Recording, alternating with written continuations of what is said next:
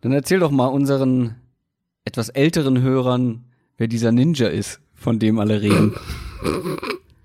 Ich habe wirklich absolut keine Ahnung. Ich bin dann natürlich kurz auf sein Twitter-Profil gegangen, nachdem du mir verlinkt hast und mir in die Timeline gespült hast. Ähm, und habe gesehen, dass er irgendwie fünf Millionen Follower hat oder so und offensichtlich irgendwas mit mit Gaming macht, ähm, aber den Namen noch nie gehört. Keine Ahnung, wer das ist.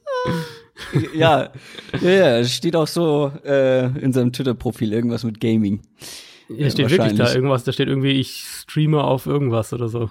Mhm, auf Mixer. Nachdem ja, genau. Mixer ihn von Twitch für sehr, sehr, sehr, sehr viel Geld weggekauft hat. Das ist der ne, wahrscheinlich, ich weiß jetzt nicht schwarz auf weiß, aber ich denke mal der erfolgreichste Gaming-Streamer der Welt.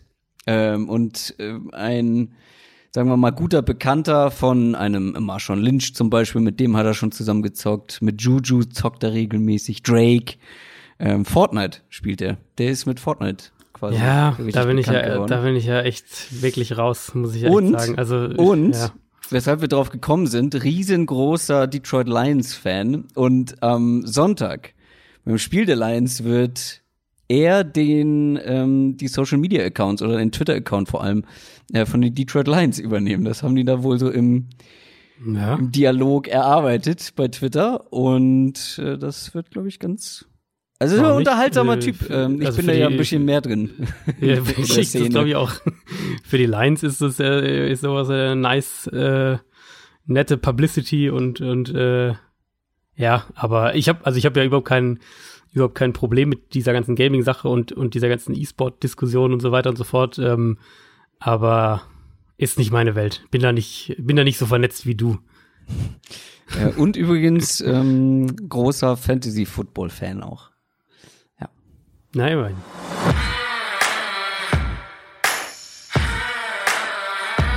Down, Set, Talk. Der Football-Podcast mit Adrian Franke und Christoph Kröger.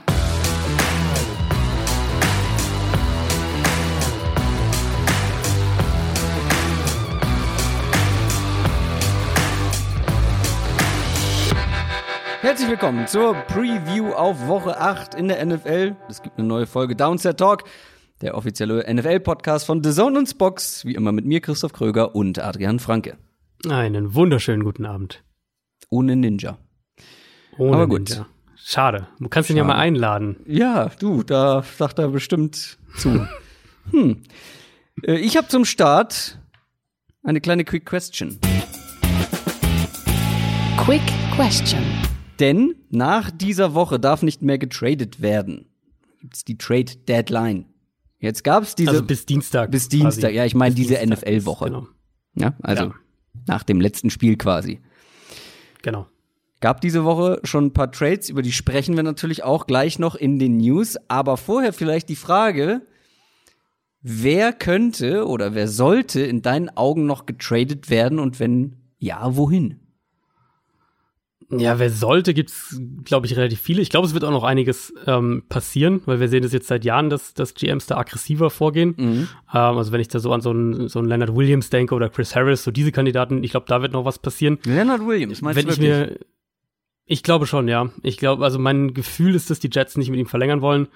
Ähm, offensichtlich sind die Jets immer noch in einem Umbruch. Ich glaube, keiner hat die jetzt als Playoff-Team dieses Jahr auf dem Zettel und ähm, Dann können sie ihn jetzt nicht traden mehr. und bekommen im Zweifelsfall nicht mehr, stimmt. Ähm, bekommen wahrscheinlich im Zweifelsfall mehr, als wenn sie ihn einfach ähm, gehen lassen und dann auf die Compensatory Formel irgendwie warten müssen. Also vielleicht, wenn sie den, ich glaube, für einen Dritt- und Fünftrunden-Pick oder sowas kriegst du den jetzt wahrscheinlich schon. Ähm, ein Trade, den ich unglaublich gerne sehen würde und wo ich jetzt auch schon mit den entsprechenden Fans über Twitter die letzten Tage immer wieder mal im Gespräch war, ist AJ Green zu den Packers. Das wäre ein Trade, wo ich sage, ähm, die Bengals sind sowieso eins neben den Dolphins äh, das Team, das mit Abstand am krassesten vor einem Umbruch steht. Die müssen ihren Kader ähm, ja verjüngen, die müssen Draft-Munition sammeln, die müssen sich für die Zukunft aufstellen. Und das ist auch kein schneller Umbruch, also das wird nicht, äh, die werden nicht nächstes Jahr wieder ein Playoff-Team sein und wahrscheinlich übernächstes Jahr auch noch nicht. Ähm, deswegen wird dir Green wahrscheinlich dann in dem, bis du wieder konkurrenzfähig bist, wird dir Green wahrscheinlich nicht mehr viel nützen. Während die Packers da habe ich mehr und mehr den Eindruck, dass diese Offense ähm, sich noch im Laufe der Saison steigern wird. Ich finde, wir sehen das jetzt auch schon. Ich finde, Rogers spielt gut in der Offense und die Offense passt sich gut an Rogers an. Also ich finde, es ist ein gutes, ähm, gutes Geben und Nehmen. Und ähm, klar, die haben jetzt gegen die Raiders hatten sie jetzt ein paar junge Receiver, die da ein gutes Spiel hatten. Aber ich glaube, wenn du wirklich sagen willst, du willst dieses Jahr ähm, Richtung Titel gehen und, und wirklich einen tiefen Playoff-Run hinlegen, dann musst du noch was für deinen Receiving Core machen. Davon bin ich eigentlich schon relativ überzeugt. Und ich glaube, wenn du dann, sagen wir so, ab Woche 11, 12, ähm, wenn Green dann wieder bei 100 Prozent ist und Devante Adams auch wieder zurück ist und auch bei 100 Prozent ist, wenn du die zwei so im letzten Drittel, Viertel der Regular Season reinwerfen kannst und dann für die Playoffs hast, ähm, dann könnte diese Offense, glaube ich, richtig, richtig, richtig viel Spaß machen. Ja, liegt ja auch auf der Hand, ne? Also AJ Green. Ich glaube, es wird halt nicht, also ich glaube, sie werden ihn halt nicht, nicht abgeben, ehrlicherweise. Also die Bengals sind ja so eine konservativ geführte Franchise, die müssten ja eigentlich ganz viele Spieler traden. Die müssten ja auch Gino Atkins und Carlos Dunlap und so weiter, die müssten ja für alle möglichen Spieler sich eigentlich äh, Angebote einholen, aber die sind äh, wahrscheinlich die am konservativsten geführte Franchise der Liga. Und ich schätze mal, dass die da auch Preise ähm, ausrufen, die dann im Endeffekt wahrscheinlich niemand bezahlen wird, was schade ist und was für mich auch aus Bengals Sicht nicht so wahnsinnig viel Sinn macht. Ich habe das auch bei mir direkt als ersten Kandidaten genau so aufgeschrieben, ähm, da ich aber mhm. das schon vermutet habe, weil du da bei Twitter schon die Werbetrommel ja. sozusagen gegoogelt hast, ähm, habe ich mir noch einen zweiten überlegt. Da ist jetzt auch ein kleiner Strich durch die Rechnung gekommen, ähm, namens Mohamed Sanu, aber ich hätte gerne O.J. Howard bei den Patriots gesehen. Mhm, den Titan ja. der Bucks. Ähm, ja das wird jetzt wohl so nicht mehr passieren, aber ich persönlich als GM der New England Patriots hätte diesen Second Round Pick, den sie für Sanu ausgegeben haben, in OJ Howard investiert. Ich finde, da wäre der besser angelegt gewesen. Gut, das passiert jetzt wahrscheinlich nicht mehr. Aber sie haben es ja versucht, ne? Also sie haben es ja wohl versucht, was man so gehört hat. Sie haben wohl versucht, sie haben ein Angebot abgegeben für, für OJ. Das weiß ich nicht, aber ich schätze mal, dass es äh, mindestens in der Höhe war, mhm. um ehrlich zu sein, weil ich, also ich würde jetzt behaupten, dass Howard einen höheren Trade Value hat als Sanu. Ähm, ja. Aber die Buccaneers haben es abgelehnt. Ja gut, okay, das ähm, habe ich gar nicht mitbekommen, dass sie es versucht haben. Ich hätte es gern gesehen, aber ich würde ihn auch gerne in Seattle sehen. Ja, das Gerücht habe ich jetzt auch schon mal gehört, dass ähm, generell die Seahawks auch auf Tight End Suche jetzt natürlich sind nach der Disley-Verletzung. Äh, Luke vielleicht Wilson aber auch da, ist nicht die Antwort, ähm, finde ich. Nee. Das war er noch nee, nie. Das war ähm, ja schon ähm, zu Jimmy Graham Zeiten und ich glaube davor nee. war er auch noch da. Ähm, Wobei die auch, die auch in Atlanta raiden könnten mit dem Austin Hooper beispielsweise. Also vielleicht, äh, wenn die Falcons jetzt wirklich so Richtung Ausverkauf so ein bisschen gehen, ähm, ja. wäre das auch eine Option. Die Frage ist, ich könnte mir vorstellen, dass die Seahawks eher was kurzfristiges suchen was halt, also was eher für die Saison ist und, und dann vielleicht zum Übergang, weil sie dann eher wieder mit äh, Will Disley planen. Also vielleicht mm. wären die dann auch nicht bereit, die Ressourcen zu investieren, aber vom, vom, äh, vom Fit her quasi O.J. Howard mit Russell Wilson zusammenzubringen, das ist, ähm, das wäre ziemlich, ziemlich stark. Gut, dann lass uns doch mal gucken, welche Trades denn schon geschehen sind. News aus der NFL und bereits gemacht wurden. Und da habe ich schon einen angesprochen. Die Patriots haben sich nämlich Wide Receiver Mohamed Sanu von den Atlanta Falcons geholt und ihr habt auch schon den Preis gehört. Ja, nicht günstig. Mhm. Ja, Zweitrunden-Pick auf jeden Fall teurer als erwartet. Ich hatte so gedacht Richtung dritte Runde. Ganz kurz. Ähm, ging das, geht das vielleicht niemand in der NFL, kein anderes Team hätte für Mohamed Sanu einen Second-Round-Pick investiert. Da bin ich mir ganz sicher. Ja, da, da, da bin ich mir auch relativ sicher, aber es gab ja wohl, ähm, es gab ja wohl Konkurrenz im Bieten und ich, es kann natürlich sein, wenn du die Patriots bist, dass du dann in der in der blöden Situation bist, dass äh, jeder weiß, dass dein Zweitrunden-Pick der ja. einer der letzten der Runde sein wird. Alle, äh, ein, und, Sec ähm, ein Second-Round-Pick von den Patriots ist quasi ein Third-Round-Pick. Genau. Ja, das muss man genau. so sagen. Und dass du dann halt, äh, dass du dann halt eben, dass der Drittrunden-Pick dann halt nicht reicht. Und ich meine, die Patriots haben viele Draft-Picks in den in den ähm, in den ersten drei Runden oder ersten vier Runden nächstes Jahr. Der steht auch, äh, Mohamed Sanu steht auch nächstes Jahr noch zu einem relativ passablen Preis unter Vertrag. Also ist keine ähm, keine Einjahreslösung oder Rest der Saisonlösung, wie es äh, beispielsweise äh, Emmanuel Sanders ist, zu dem wir gleich noch kommen. Und was man jetzt so gehört hat, geht auch in die Richtung, dass die Patriots ihn schon ähm, rund um den Draft holen wollten. Also anscheinend auch wirklich schon länger an, an Sanu dran waren. Das heißt, offensichtlich wollten sie ihn wirklich unbedingt haben. Damals die Falcons natürlich nicht zugestimmt, weil sie selber dachten, sie, sie könnten ein gutes Team haben, was äh, sich dann als falsch herausgestellt hat. Und die Patriots mussten was für ihr Waffenarsenal machen. Das, glaube ich, war auch völlig klar. Mhm. Ähm, in der Offensive Line bekommen sie ja noch Isaiah Wynn zurück irgendwann. Und das ist einfach eine Kurzpass-Offense, in der, glaube ich, die Waffen im Passspiel im Moment eine höhere Priorität genießen sollten als die O-Line, weil die O-Line ist jetzt keine Katastrophe, ist jetzt auch nicht mega gut. Ähm, sie hat halt ein, zwei Schwachpunkte, aber wenn Isaiah Wynn zurückkommt, kann man hoffentlich schon mal eine der Schwachstellen so ein bisschen schließen. Brady soll den Ball ja auch schnell loswerden und wird den Ball auch schnell los. Aber die brauchen mehr Spieler, die verlässlich einfach Separation kreieren können und Yards nach einem Catch liefern können. Mit Sanu bekommst du halt einen, einen äh, so diesen typischen Big Slot Receiver, der genau in diese Beschreibung passt, der auch blocken kann. Ähm, ich glaube, der sich auch gut mit Edelman ergänzen wird. Ich finde nicht, dass man da jetzt irgendwie ein, ein Überangebot hat. Ich glaube, dass die beiden auch gut zusammen auf dem Platz funktionieren. Und ähm, ich meine, wir kommen noch nachher zu den Patriots mehr im Detail, aber ich könnte mir auch vorstellen, dass die Offense dann jetzt den Rest der Saison mehr auf, auf, äh, auf drei und vielleicht sogar vier teilweise Receiver-Sets gehen wird. Sollte vorhin auch gar nicht despektierlich klingen gegenüber einem Mosanu. Ich halte ihn für einen der unterschätztesten Receiver der ganzen NFL in den letzten Jahren. Und ich glaube auch, dass mhm. der sehr gut da reinpasst sportlich. Ich ja, hätte trotzdem keinen Second-Round-Pick investiert. Ähm, aber apropos Waffenarsenal verbessern. Die 49ers haben Emmanuel Sanders geholt von den Denver Broncos. Ja, das war ja auch so ein bisschen schon fast äh, schon fast zu, das hat man schon fast zu arg spekuliert, als dass es dann auch eintrifft, aber dann ähm, kurz nach dem Sanu-Trade für einen Dritt- und Viertrunden-Pick und die Niners bekommen im Gegenzug noch einen Fünftrunden-Pick zusammen mit Sanders.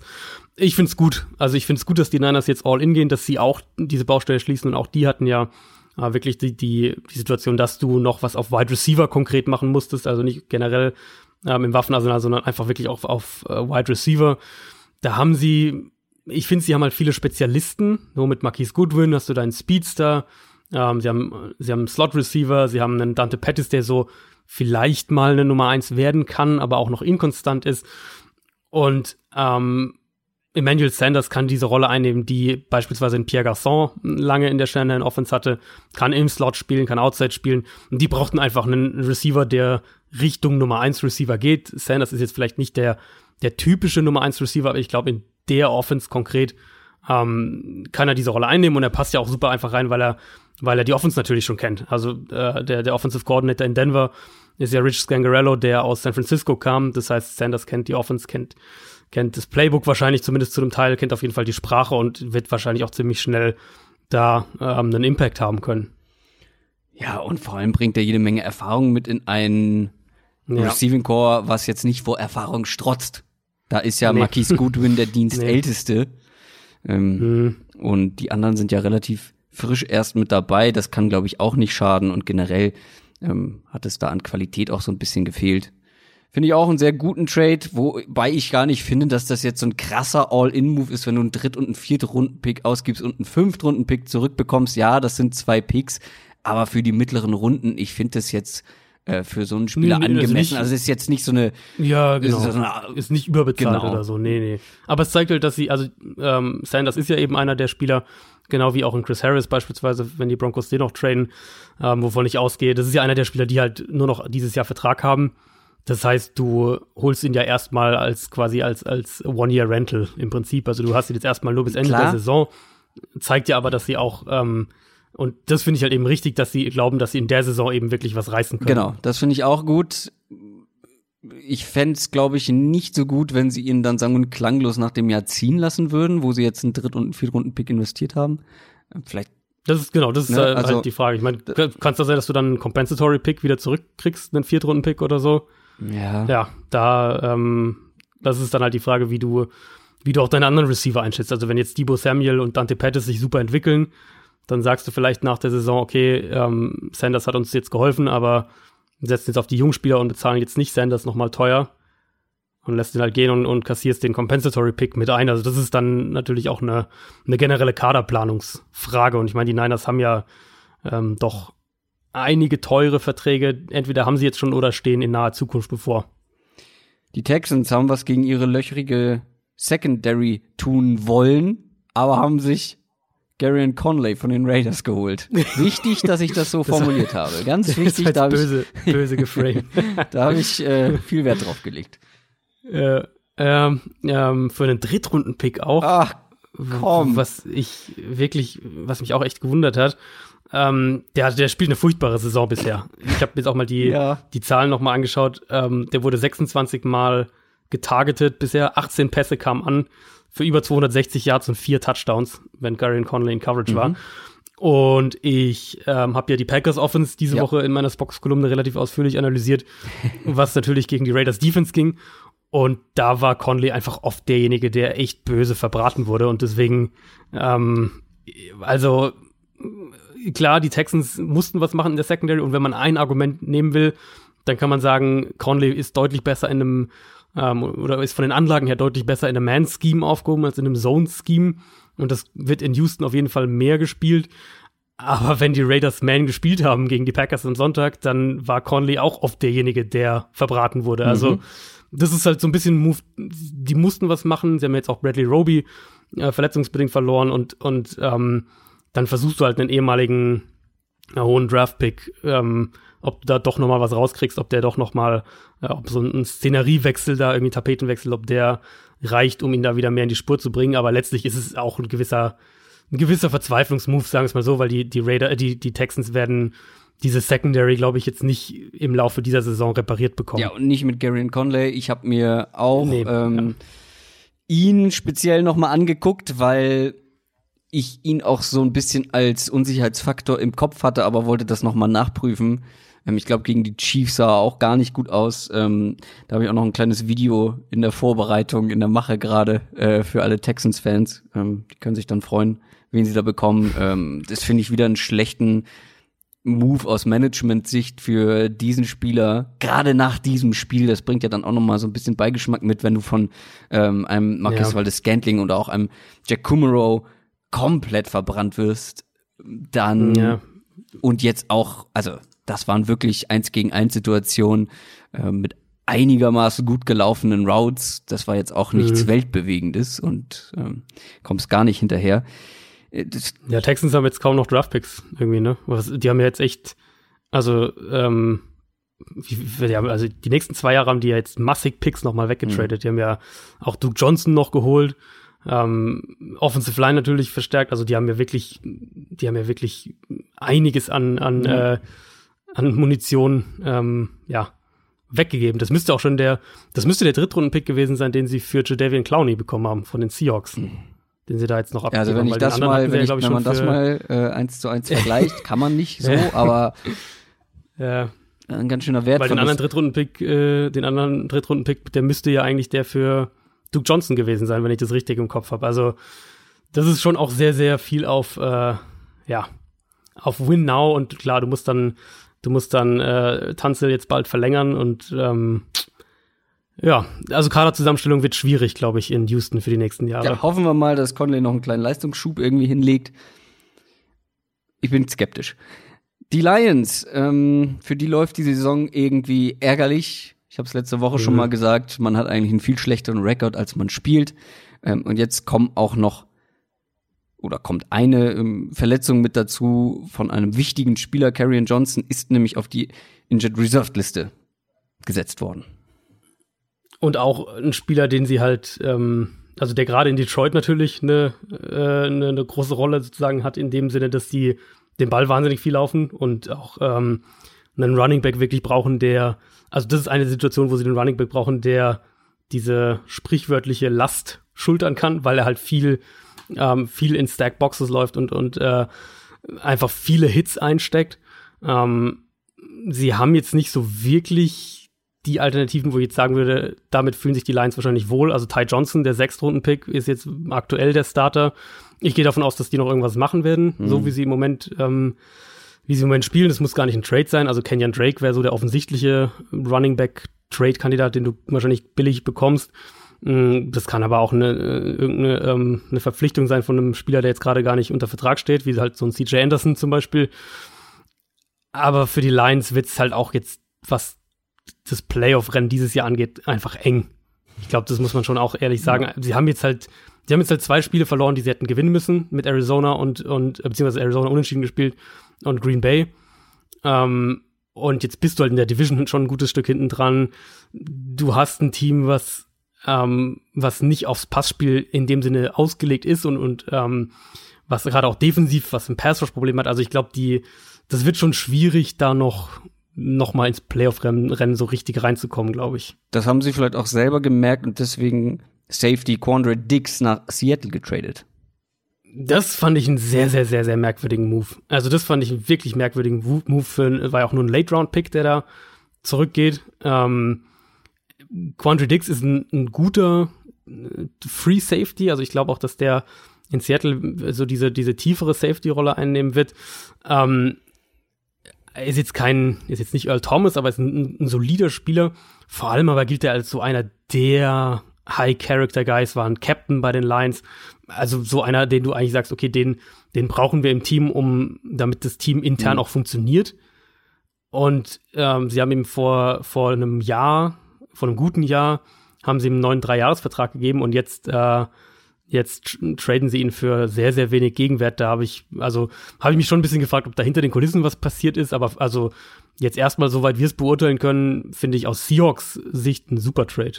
Soll wohl auch in manchen Situationen, aber im letzten Spiel so semi-motiviert ausgesehen haben auf dem Feld. Ich glaube, hat auch irgendwie den Touchdown zu Kyle Rudolph zugelassen und sah dabei irgendwie, ja, jetzt nicht gerade. Ja, vielleicht, vielleicht, vielleicht ist irgendwas vorgefallen, also weiß man ja nicht. Das, äh würde auf jeden Fall dafür sprechen, ist, ist dass da irgendwie ja, ja, genau. irgendwas schiefgelaufen ist und da die Motivation dann auch eher auf Halbmast war. Aber das war's in Sachen News. Lass uns mal auf Woche Nummer 8 gucken. NFL Preview. Und da fangen wir wie immer an mit dem Thursday Night Game, bevor wir zu den Deep Dive Spielen und dem ganzen Rest kommen. Das Thursday Night Game wird bestritten von den Washington Redskins und den Minnesota Vikings. Du kommentierst live bei The Zone. Mhm. Heute genau. Nacht, die Washington Redskins sind 1 und 6, die Vikings 5 und 2. Ach, das, warum das als Thursday Night Game? Also da tust du mir auch ein bisschen leid, weil hier treffen echt Gegensätze aufeinander, weil die Vikings sind jetzt gerade in den letzten Wochen heiß gelaufen und die Redskins, ja, im wahrsten Sinne des Wortes abgesoffen letzte Woche und vorher ja auch schon nicht wirklich überzeugend gewesen. Also ich weiß, dieser Satz könnte am Ende wieder irgendwie mir um die Ohren geknallt werden, aber in keiner Welt kann Minnesota das eigentlich verlieren. Im Normalfall. Sollten sie nicht. Sollten sie nicht. Also, ja. ich weiß, es gab letztes Jahr auch so ein Spiel, wo ich das bei einem Vikings-Spiel gesagt habe. Ich glaube, damals waren es die Bills und dann haben sie das verloren. Adam Thielen ist jetzt verletzt. Das ist nicht ohne für diese Offense, aber mhm. man muss auch unabhängig jetzt von Thielen sagen, die Offense hat richtig gut die Kurve bekommen, nachdem wir sie ja zu Beginn ja. der Saison kritisiert haben. Also dieses Play-Action-Spiel, ich weiß, dass du es dir auch noch mal genauer angeguckt hast, das hilft einfach dieser Offense und vor allem bei so einer O-Line, die wirklich keine große Qualität hat, entlastet es einfach deine O-Line. Und mhm. ich habe es noch mal genauer angeguckt, Woche 1 bis 5 hatten sie eine Play-Action-Quote von 30 Prozent, Woche 6 und 7, also die letzten beiden Wochen, fast 48 Prozent. Also da hat man das noch mal gesteigert. Ja. Und ähm, die Vikings Offense und auch Kirk Cousins, das war letztes Jahr schon auffällig, dass wenn sie Play-Action gespielt haben, deutlich effizienter unterwegs sind im Passing-Game. Ähm, das war letztes Jahr schon der Fall und das ist dieses Jahr auch wieder so. Dieses Jahr, vor allem in den letzten beiden Wochen, ähm, gehen sie natürlich sehr intensiv darauf. Äh, und jetzt habe ich mal eine, eine ja, analytische Frage an dich, weil ich mich damit noch nicht so richtig beschäftigt habe. Weil wir wissen ja, dass die Qualität des Run-Games nicht unbedingt eine Bedeutung für die Effizienz des Play-Action-Spiels oder des Passing-Games mhm. nach Play-Action hat. Ja, also das denken ja mal viele, je besser das Run-Game, desto besser kannst du Play-Action spielen. Das ist, wenn man sich die Zahlen mal anguckt, nicht unbedingt so. Aber wie ist das denn, was das Gegenteil angeht? Also wie sehr hilft ein gefährliches Play-Action-Passing-Game dem Run-Game? Weil gefühlt ist auch das, das Spiel für Delvin Cook einfacher. Er hat gefühlt mehr Freiräume. Aber ich kann mich natürlich auch irren. Wie, wie ist es denn so rum? Also ich, ich habe die Zahlen jetzt nicht genau im Kopf. Ich habe schon mal eine Studie dazu gelesen, dass das tatsächlich einen positiven Einfluss darauf hat. Ähm, was ja auch wieder darum Sinn macht, weil ähm, weil Teams, also wenn du eben deine Run und deine Play-Action Spielzüge, dein Blocking, all diese Sachen, was ja in dieser Offense gegeben ist, wenn die sehr, sehr eng miteinander verknüpft sind, ähm, ist es für die Defense ja schwer zu lesen, egal ob du jetzt den Ball wirfst oder läufst. Das heißt, du hast in beiden Szenarien, also wenn du jetzt, wenn jetzt die, die Offensive Line blockt Outside Zone und ähm, entweder du läufst den Ball oder du, du spielst Play Action, in beiden Situationen hast du die, die Chance, dass die Defense es eben gerade falsch rumliest und dann kannst du eben auch mehr gegen ähm, mehr gegen eine leichtere mhm. Box laufen, kann der Running Back eben deutlich mehr Yards vor erstem Kontakt schon bekommen. All diese Sachen spielen da schon eine Rolle. Das ist eigentlich das, was wir, äh, was wir bei den Rams und Gurley letztes Jahr ja. gesehen haben, wo das ja genau so auch gegeben war. Und was die Vikings jetzt im Moment machen, ist halt wirklich, ähm, ja, wirklich aller Ehren wert, will ich fast sagen, weil sie, sie wirklich die Offense auch umgestellt haben. Sie haben, also im Moment sind sie brutal gefährlich im Play-Action-Passspiel. Das ist in der in den Quoten, die sie im Moment haben, ist es auch nicht, ähm, kann das nicht so über die ganze Saison gehalten werden, aber sie machen es halt wirklich gut. Und, und was mir auf, auf Tape da wirklich aufgefallen ist, die Vikings sind jetzt nicht mega komplex in dem, was sie machen. Die spielen jetzt nicht brutal viele Formationen oder, oder haben die ganze Zeit Motion bei jedem Play oder sowas. Mir ist eher fast die Einfachheit aufgefallen, mit der sie es machen. Sie machen viel aus 12 Personnel, also mit zwei Tight Ends, isolieren dann ihre Wide Receiver gerne, vor allem ähm, spielen sie über die letzten Wochen auch mehr noch mit drei Titans auf dem Feld und werden dann daraus im Play-Action-Passspiel extrem vertikal. Ansonsten auch auffällig, dass eben der Fullback wichtiger geworden ist. Also äh, viele von diesen, von diesen tiefen Play-Action-Shots kamen auch aus der I-Formation mit, mit CJ Ham vor ähm, Selvin Cook im Backfield aufgestellt. Und ähm, 11 Personnel ist in der Offense wirklich nur ein ganz kleiner Faktor. Also für die allermeisten Teams ist es ja die Basis der Offense, mit drei Wide Receivers zu spielen. Ich glaube, dass, ja, dass kein Team weniger damit macht als sie. Ja, sie haben auch nicht den dritten Receiver. Ja. Ähm, und da jetzt äh, Adam Thielen ja auch offiziell ausfällt für, für, ähm, äh, für Donnerstagabend, werden die wahrscheinlich auch gegen Detroit nicht, nicht viel bis gar nichts mit drei Wide Receivers machen, sondern äh, gegen, gegen Washington nicht viel bis äh, gar nicht gar nichts mit drei Wide Receivers machen, sondern werden viel auch da mit den zwei und auch den drei Tight End Sets kommen um die Redskins in ihre Base Defense zu bekommen, damit du dann dagegen äh, eben deine vertikalen Shots gerade auch im, im Play-Action-Pass-Spiel machen kannst. Also ich bin insgesamt echt beeindruckt, wie die Vikings ihre Offense umgestellt haben. Ähm, jetzt nach diesen drei Spielen, darunter eben gerade letzte Woche das gegen Detroit, die ja wirklich keine schlechte Secondary haben. Ähm, das spricht auch für Mike Zimmer, finde ich, dass sie die Offense so angepasst haben, der ja offensichtlich eben nicht mehr so drauf besteht, dass man den Ball läuft und Kirk Cousins spielt einfach in dieser Art Offense so viel das, besser. Du hast ja. gesagt, das haben wir letztes Jahr schon gesehen. Das haben wir auch in Washington schon gesehen. Also Kirk Cousins, ähm, als der in Washington noch in dieser Play-Action-Offense auch von Shanahan ja zum Teil noch war, da hat der auch viel, viel besser funktioniert. Das waren eigentlich seine besten, seine besten Jahre gewissermaßen als Quarterback. Und äh, im Moment gehen sie wieder da in, in diese Richtung und das sollte sich eigentlich gegen diese Redskins Defense fortsetzen können. Na, hör mal, das war ja fast ein Deep Dive, äh, eine Deep Dive Analyse der der Vikings Offense, aber ich kann es verstehen, weil ähm, das erlebt. Ich habe jetzt natürlich viel Vikings Tape geschaut ja, letzten Tage. Klar, logisch, weil du das ähm, natürlich dann kommentierst. Ich finde auch schön, dass du noch in einem Satz die Redskins Defense mitgenommen hast. Ich glaube, viel mehr müssen wir zu diesem Matchup nicht sagen. Ja, also es ist eine, es ist eine gute Run, eine gute Run-Stopping Front an sich. Ich meine, die haben jetzt auch auch wenn man das mit sehr, sehr vielen Sternchen versehen muss durch die Umstände. Aber die haben es ja auch gegen die 49ers jetzt nicht schlecht gemacht an, in der Front. Aber ähm, die Secondary ist halt absolut verwundbar. Ja, und ähm, normalerweise sagen wir immer, es ist nicht unbedingt wünschenswert, ständig deine Receiver in diese Isolation Routes zu bekommen, also zu isolieren. Mhm. Aber wenn du halt zwei Wide Receiver hast, wie Adam Thielen und, und Stephon Diggs, die einfach sehr, sehr gute individuelle Route Runner sind, die halt einen, einen Verteidiger eins zu eins sehr häufig schlagen können, dann macht das natürlich auch durchaus Sinn, vor allem wenn du dann auf Play Action das Ganze aufbaust und dir dadurch vielleicht auch noch in der Secondary Freiräume verschaffst. Also es gefällt mir wirklich, wie dir auch sehr, was da in den letzten Wochen in Minnesota passiert ist äh, kommen wir dahin, wo ich ähm, mehr erwartet hätte, äh, nämlich zur Vikings Defense. Die ist weiter mhm. anfällig, äh, vor allem gegen den Pass. Die Secondary ja. Hat so ihre Schwierigkeiten. Ja. Ich glaube, die Front ist nicht unbedingt das Problem. Die ist teilweise auch sehr gut. Nein. Ähm, aber ja. die Secondary macht Fehler. Ähm, das ist natürlich ähm, gut und schön, wenn du die Nummer eins Option eines Teams komplett rausnimmst aus dem Spiel, aber ist dann halt auch gleichzeitig schlecht, wenn die Nummer zwei sozusagen vier Touchdown-Pässe fängt, wie jetzt letzte Woche, wenn du Kenny Golladay echt gut verteidigst äh, und der so gut wie gar kein, gar keine Rolle spielt, aber dann ein Marvin Jones vier Touchdown-Pässe fängt und ständig ja. irgendwie frei war. Ähm, das Gute ist, dass bei den Redskins ja eigentlich unter den Wide Receivers Terry McLaurin so die einzig gefährliche Waffe mhm. ist, was das angeht. Ja, wenn man den gut rauskriegt, dann wird's schon spannend bei den Redskins.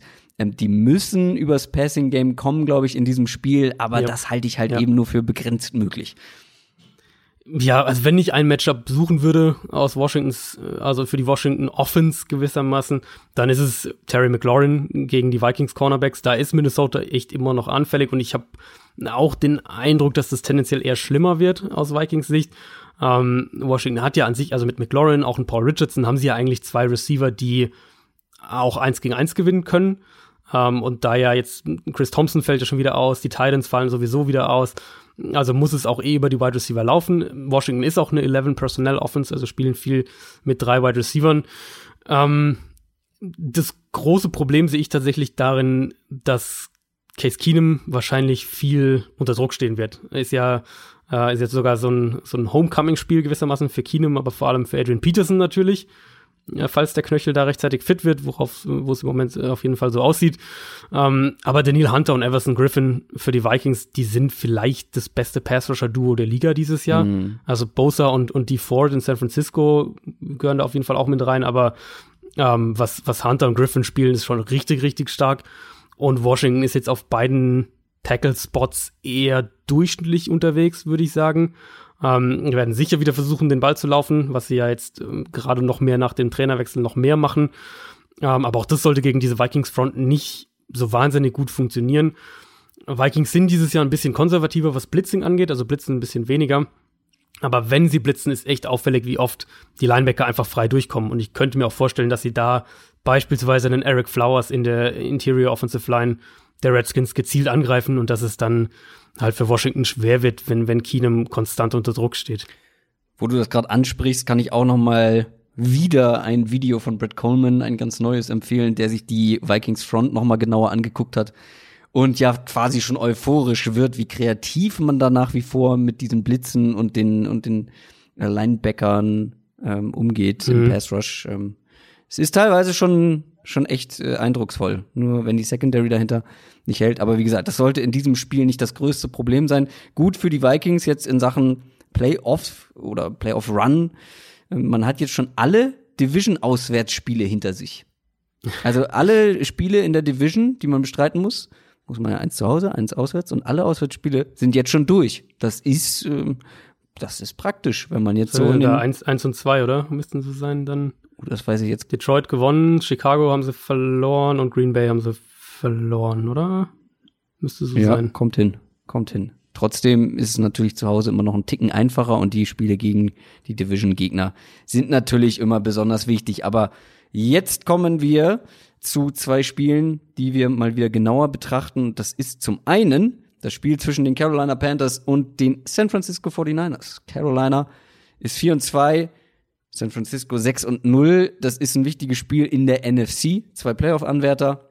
Äh, und gerade Carolina braucht natürlich in der eigenen Division nach wie vor jeden Sieg, auch für eine Wildcard. Ja. Ähm, kommen jetzt aus ja. einer Bay. Ähm, vorher vier Spiele ungeschlagen. Und San Francisco, die haben dieses angesprochene Regengame hinter sich. Das war eine mhm. Qual für die Spieler und für uns Zuschauer, finde ich auch. Ähm, ich glaube, 19-0 ist am Ende ausgegangen, ne?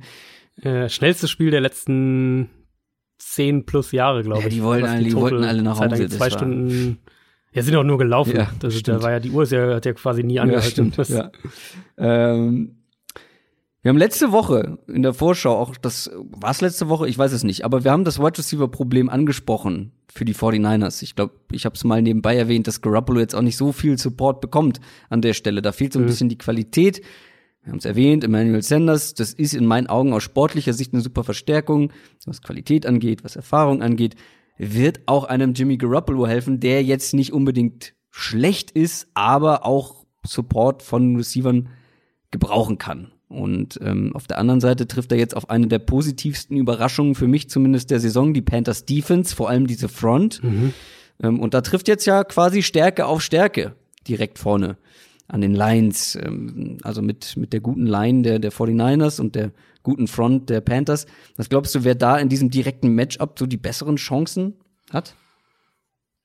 Äh, wenn bei den Bestbesetzungen wären, würde ich sagen, haben die Niners eine gute Chance. Aber denen fehlen ja immer noch die beiden Tackles, äh, Left Tackle und Right Tackle. Und deswegen wird es, also die, Niners, die Panthers haben eine wirklich sehr, sehr gute Defense. Die sind vor allem auch sehr tief in der Front besetzt. Ähm, Secondary spielt gut, Pass Rush ist gut. Also die sind sehr, sehr unangenehm zu spielen. Mhm. Mm, ich glaube, die werden es den 49ers schon echt schwer machen, wenn ähm, wenn die Niners Offense nicht so gut ist, wie wir bisher dachten, weil das Passspiel, äh, das Passspiel vielleicht nicht so gut ist, wie wie man erhofft hat oder wie man prognostiziert hatte, ähm, dann kann die Panthers Defense das zu einem sehr, sehr unangenehmen, ja. äh, unangenehmen Spiel ja. machen, weil sie sehr, sehr physisch spielen, auch intelligent spielen. Du hast einen Luke Kuechly, der, der dir auch sehr, sehr viel hilft, was jetzt beispielsweise eben äh, das Lesen von Plays angeht. Wie gesagt, die Secondary spielt deutlich besser, als, als man es gedacht hatte ich finde, es ist eine super Standortbestimmung äh, für beide Offenses tatsächlich. Also Niners aus der Sicht eben, wie gesagt, die Tackles fehlen immer noch. Wir wissen immer noch nicht so richtig, was das Passspiel wirklich kann. Ich bin, wie gesagt, auch großer Fan von dem Sanders Trade. Ich finde, das, das macht sehr, sehr viel Sinn. Aber die Frage, die ja immer noch so ein bisschen im Raum steht, ist ja eben, kann der Jimmy Garoppolo Spiele gewinnen, wenn das Run-Game mal so gar nicht funktioniert? Und das, das ist für mhm. mich so ein bisschen die übergeordnete Frage, die mich auch noch ein wenig zögern lässt, wenn es jetzt darum geht, die Niners zu den zu wirklich zu den Top-Favoriten für diese Saison zu zählen oder zumindest für den, zu den NFC-Top-Favoriten zu zählen. Ich will noch mehr von dem Passspiel sehen und auch eben noch mehr isoliert von Garoppolo. Nicht, dass Garoppolo jetzt wirklich schlecht wäre. Er hat auch schon ein, zwei gute Spiele, aber äh, es ist so ein bisschen, finde ich, noch eine Gratwanderung und ich kann noch nicht so richtig greifen, wie jetzt Garoppolo in einem Spiel mal aussehen würde, wenn es gegen eine starke Defense geht und das Run-Game nicht funktioniert. Und vielleicht sehen wir das in dem Spiel. Also ich glaube, das könnte, das könnte schon in die Richtung gehen, dass die Panthers äh, den, den 49ers an der Line of Scrimmage Probleme bereiten, auch konstant übers Spiel mhm. gesehen und dass Garoppolo halt mehr durch die Luft machen muss hatte ich auch so ein bisschen den Gedanken. Ich weiß aber nicht, wie schwer die Panthers es den 49ers in der Hinsicht machen können. Das war auch mein erster Gedanke, ganz seltsam. Ähm, wir benutzen ja beide viel Football Outsiders und äh, Pro Football Focus, so für die Advanced Stats und ähm, die ranken ja dann auch immer zum Beispiel die Defenses, Rushing Defense, Passing Defense und die Carolina mhm. Panthers Rushing Defense kommt zum Beispiel bei Football Outsiders gar nicht gut weg. Ähm, und da frage ich mich zum einen natürlich, warum und zum anderen, vielleicht muss Garoppolo auch doch gar nicht so viel machen. Bei Pro Football Focus, die Run Defense so im Mittelfeld. Hm, vielleicht können sie ja doch wieder ihr Laufspiel aufziehen, weil das ist ja wirklich gut und das ist die Stärke. Wenn Garoppolo allerdings mehr passen muss, wird auch ein Emmanuel Sanders, glaube ich, direkt im Fokus stehen für diese Offense. Das denke ich eigentlich auch, ja. Also wundert mich auch ein bisschen, dass sie da so schlecht stehen, eigentlich, also auch schlechter als ich sie jetzt eingestuft ja. hätte, rein von, von dem, was ich gesehen habe von ihnen. Ich hätte sie auch eher ähm, so wie ähm, Pro Football Focus, glaube ich, so im Mittelfeld intuitiv angeordnet. Ja, genau. Genau. Ich hätte sie wahrscheinlich sogar Richtung oberes Mittelfeld mhm. irgendwie geschoben. Ähm, also einfach, weil ich von der, weil ich die Front, wie sie, wie die Front besetzt ist, auch sehr, sehr mag und, und äh, auch die Tiefe halt eben sehe. Sie sind halt sehr gut gegen den Pass. Vielleicht täuscht dann auch der Eindruck so ein bisschen. Auf der anderen Seite glaube ich schon, dass man früher oder später das sehen wird, dass den 49ers eben die beiden Tackles fehlen. Und jetzt, wie gesagt, dieses Washington-Tape, das, da würde ich persönlich quasi gar nichts draus ziehen, weil aus so einem Spiel kannst du fast nichts mitnehmen. Ähm, und, und das, was du denkst, mitnehmen zu können, ist wahrscheinlich falsch, weil die Umstände so absurd waren. Also da muss man mit Takeaways wirklich vorsichtig sein. Mhm. Wenn wir jetzt äh, das Spiel in San Francisco eben gegen die Panthers haben, also auf äh, auf bei wahrscheinlich bei relativ neutralen Bedingungen, sage ich jetzt mal, dann ähm, glaube ich schon, dass die Panthers Front da einen ganz guten Zugriff bekommen mhm. könnte. Also dass wir es in dem Spiel mehr sehen, mhm. ähm, dass den Niners eben die beiden Tackles fehlen. Wenn sie in dem Spiel auch so dominieren, dann muss man echt einfach noch mal Kyle Shanahan, glaube ich, herausstellen. Auf der anderen Seite glaube ich, dass wir beide ein bisschen bei Kyle Allen auseinandergehen. Ähm, wir haben vor zwei Wochen das letzte Mal. Glaubst du, ja? Ja, so ein bisschen zumindest. Also du, du hast ihn ein bisschen positiv. Genau. Ich, ähm, also vor zwei ja. Wochen haben wir das letzte Mal über ihn gesprochen. Da kamen wir gerade aus einem Spiel, wo er sehr viel Druck bekommen hat und gegen Druck hat er einfach große Probleme. Ich bin jetzt auch kein mhm. großer Kyle Allen Fanboy und ich sag nach wie vor, ein Cam Newton in Bestform gibt dir viel, viel mehr als Kyle ja. Allen. Gut, Cam Newton in Bestform ist schon ein bisschen her, das ist der andere Knackpunkt an der Geschichte. Ich glaube aber schon, dass du ein bisschen kritischer bist, was ihn angeht. Ähm, ja, das Spiel, als ähm, du über ihn gesprochen hast und kritisiert hast, da, wie gesagt, da kam er ähm, aus dem Spiel mit viel Druck. Da hat ja Christian McCaffrey eigentlich alleine das Spiel gewonnen, zumindest mehr als Kyle Allen. In London gegen die Bucks, ähm, da hat er in, weiß Gott nicht so viel Druck bekommen und da sah er dann auch viel, viel besser aus. Ähm, und gegen wahrscheinlich die schlechteste Secondary der Liga oder eine der zwei, drei schlechtesten. Genau. Muss man, glaube ich, auch genau. sagen. Also ich will das gar nicht zu hoch hängen. Ähm, jetzt kommt natürlich eine sehr starke Defense und ein vor allem sehr starker mhm. Pass Rush. Und ich glaube, mhm. dass du dir vor allem Sorgen machen wirst um Kyle Allen. Ja, ich, sehe ich ganz genauso. Also die Niners für mich haben, wenn nicht die beste, dann eine der zwei, drei besten Fronts der Liga. Also Pittsburgh kann man da sicher noch reinwerfen, aber was die Niners generell mit ihrer Front machen, ist schon, ist schon unheimlich stark und sind eben auch individuell wahnsinnig gut besetzt da. Mhm. Ähm, da sind ja alle ihre Erstrunden-Picks reingegangen in den letzten Jahren. Die werden jede Menge Druck auf Kyle Allen ausüben können. Da bin ich mir schon ziemlich sicher. Wir haben gesehen, was für Probleme Allen in einer engen Pocket bekommt. Ja, ja. Ähm, für mich ist auch eben, und das spielt dann da mit rein, das haben wir jetzt auch schon in mehreren Spielen gehabt, dass die Secondary der Niners eben den Pass Rush noch begünstigt hat, weil sie, weil die Coverage so lange gehalten hat. Und diese, diese 49ers Secondary, finde ich, ist ein ziemlich ekliges Matchup für die Panthers, weil ich ja. nicht glaube, dass Carolina wahnsinnig viel Outside gewinnt. Ähm, aber San Francisco ist halt dieses Jahr auch in der Mitte mit den Linebackern sehr gut in Coverage. Das heißt, auch ein Greg Olson oder eben auch ein Christian McCaffrey wird es zumindest nicht leicht haben in dem Spiel. Das heißt, mhm. ich, ich könnte mir schon so ein bisschen vorstellen, dass das ein Spiel wird, wo die 49ers vielleicht nicht offensiv mit ihrem Run-Game ähm, das Spiel dominieren, aber eben mit der, mit der Defense. Dass, das, dass sie wirklich die Panthers Offense so ein bisschen ersticken Was können. ja jetzt auch schon das ein oder andere Mal so vorgekommen ist dieses genau, Jahr. Ganz also genau. Ungewöhnlich wäre es nicht. Nee, wäre überhaupt nicht ungewöhnlich. Beide Offenses sind sehr Play-Action-lastig. Das heißt, vielleicht auch wirklich dann die Frage, wer hier die zwei, drei Big Plays mehr auflegen kann. Da würde ich sagen, ist San Francisco, was Designs angeht, sicher noch mal stärker. Ähm, ich glaube im Endeffekt aber, dass das kein, dass das eher ein Low-Scoring-Game wird, mm. in dem beide mm. Defenses eher so ein bisschen den, den, den dominierenden Part übernehmen. Beide Defenses sehr gut mit dem Foreman Pass Rush, wenn wir vom Pass Rush sprechen. Wobei die Panthers jetzt gegen Tampa Bay eben auch gezeigt haben, dass sie gewillt sind, wirklich auch recht ordentlich zu blitzen. Und muss auch ähm, ziemlich Garoppolo Spaß gemacht ist, haben in dem Spiel jetzt. Genau, und wahrscheinlich auch ziemlich Spaß gemacht. Hat ja zum einen oder anderen Turnover geführt. Und Garoppolo ist dieses Jahr anfällig für den Blitz. Also ist durchaus möglich, dass sie mhm. da vielleicht auch wieder ansetzen und, und aggressiver vorgehen. Ähm, die Niners dagegen, die blitzen fast gar nicht. Auch da wird der Gameplan interessant sein, weil bisher haben fast alle Defenses gegen Kyle Allen sehr, sehr stark auf den Blitz gesetzt. Also die Frage, ob San Francisco das auch macht oder ob sie eher an ihrer defensiven Philosophie festhalten und eben sagen, wir, wir gewinnen auch regelmäßig eben mit, äh, mit dem Foreman Rush. Ich bin auch sehr gespannt. Ich habe mir auch aufgeschrieben, wir dürfen nicht dieses Bugs-Spiel für die Panthers Offense so als Maßstab hernehmen.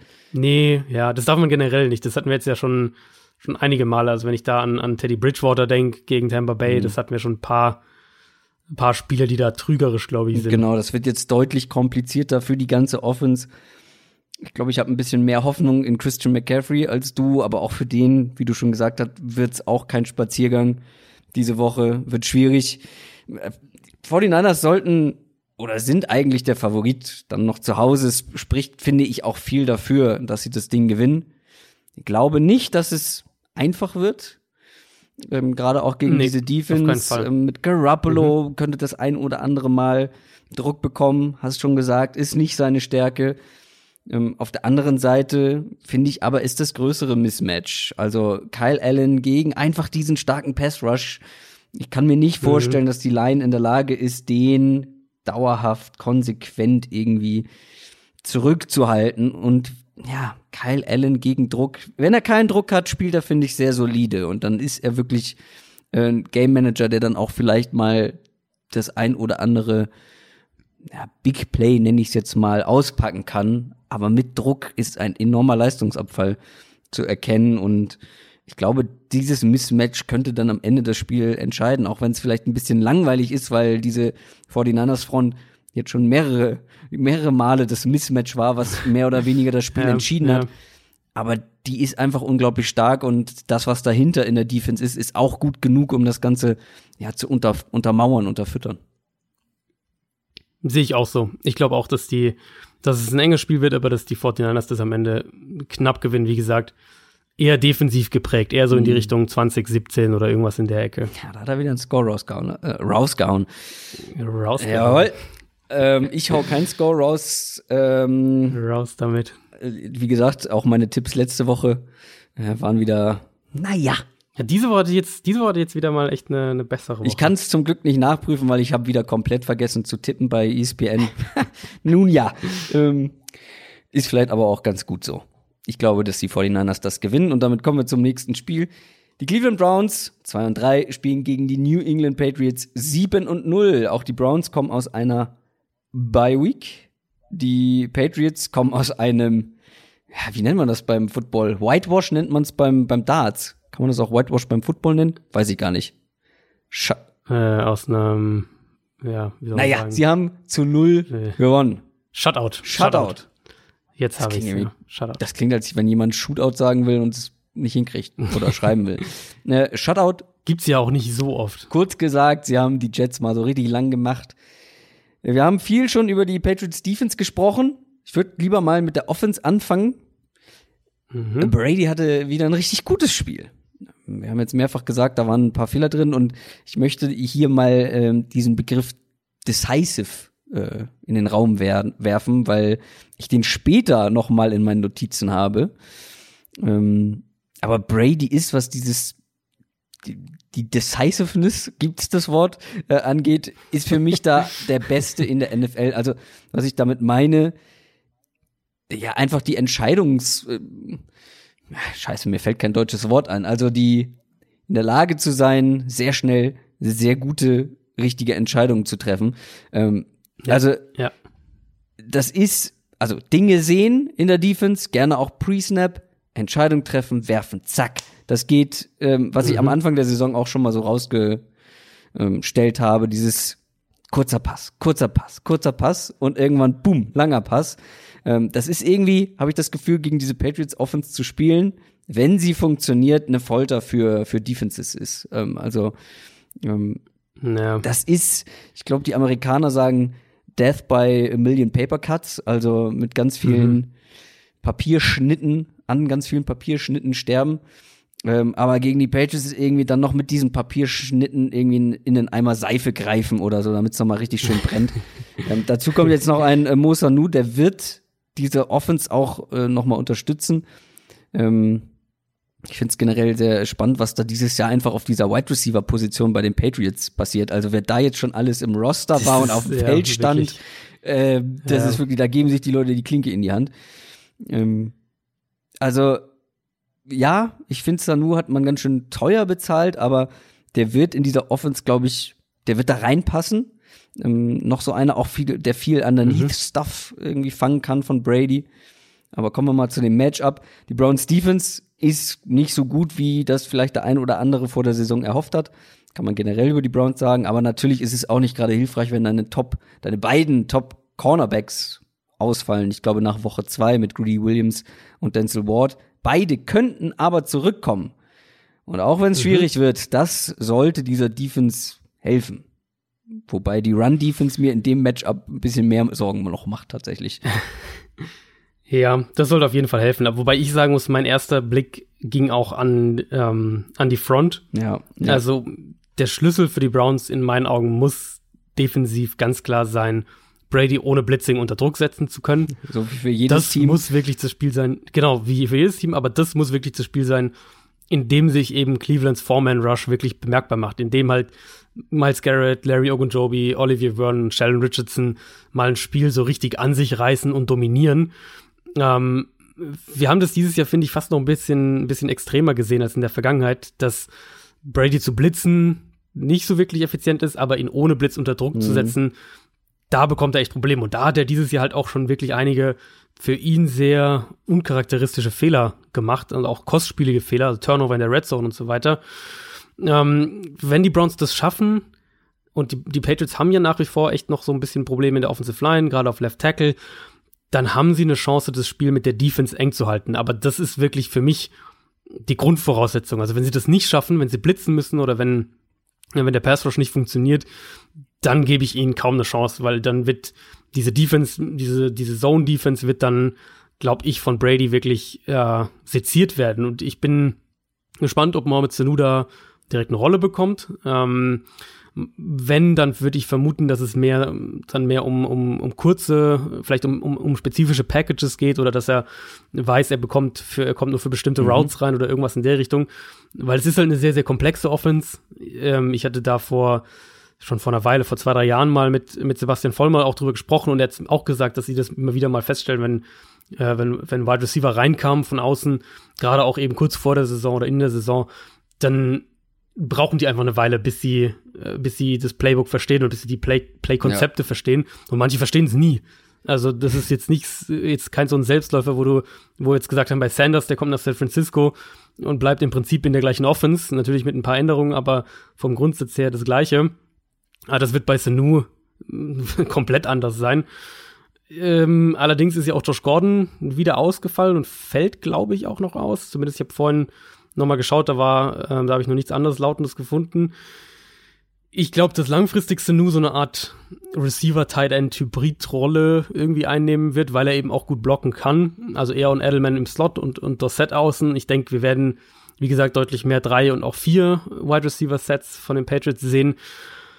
Und was man halt echt auch sagen muss, und du hast eben angesprochen, die Patriots sollten in dem Spiel den Ball laufen können weil bei allem Lob, das wir für die, für die Browns Front vor der Saison hatten, die Run-Defense ja. ist schon ziemlich anfällig bisher. Und das heißt, ich könnte mir vorstellen, dass New England in dem Spiel aus 11 Personnel gut laufen kann, also dass sie mit drei Wide Receivers rauskommen und dann daraus gut laufen können gegen eine leichtere Box und gleichzeitig mit zwei Running Backs aus dem Feld, aber ohne Tight End, was sie dieses Jahr wirklich relativ viel spielen, dass sie sie daraus dann die Browns auch durch die Luft angreifen können. Also eben dann mit natürlich James White als Receiver, aber auch Edelman mhm. und gegebenenfalls auch Sanu und dann Dorset natürlich für die vertikalen Spielzüge auch Play-Action aus 20 Personnel dann.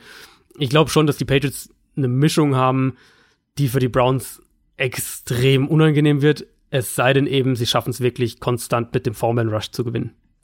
Ja, Miles Garrett, der ist zwar gut drauf, auch in Sachen Pass Rush, spielt eine echt gute Saison. Nur der Rest der Line kommt da nicht so richtig hinterher. Deswegen glaube ich, dass ja, typisch ja. Patriots-like sie versuchen, diese eine starke Waffe des Gegners zu eliminieren. Die werden sich sehr, glaube ich, auf Miles Garrett fokussieren. Und du hast es schon angesprochen, also wenn Brady dann mal Druck bekommt, ähm, wird's ungewohnt wild, beziehungsweise nie, wild ist das falsche Wort.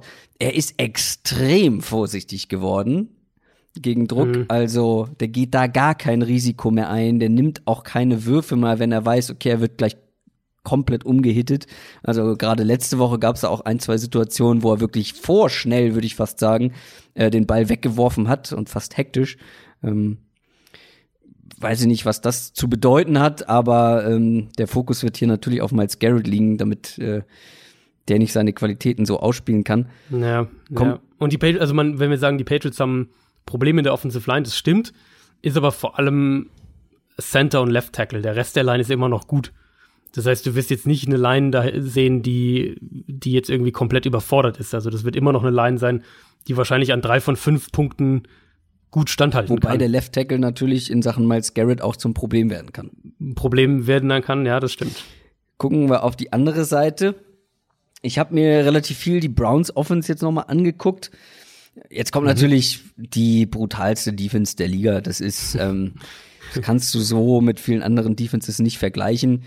Ja, Sam Darnold ja. hat hat's erfahren, hat Geister gesehen, wie er wie er gesagt hat. Fandest du das fandest du das auch so ein Ding? Also das wurde ja danach brutal ging das ja durch Social Media jetzt gestern. Muss vielleicht kurz erklären was, so. weil das haben bestimmt nicht Genau, also Sam Darnold war halt ähm, war mic'd up, also hatte ein Mikrofon dran, das machen ja die die, ähm, die Fernsehsender in den USA regelmäßig. Und da wurde dann eben, dann spielen sie auch immer wieder mal so Soundbites, während das Spiel läuft ein.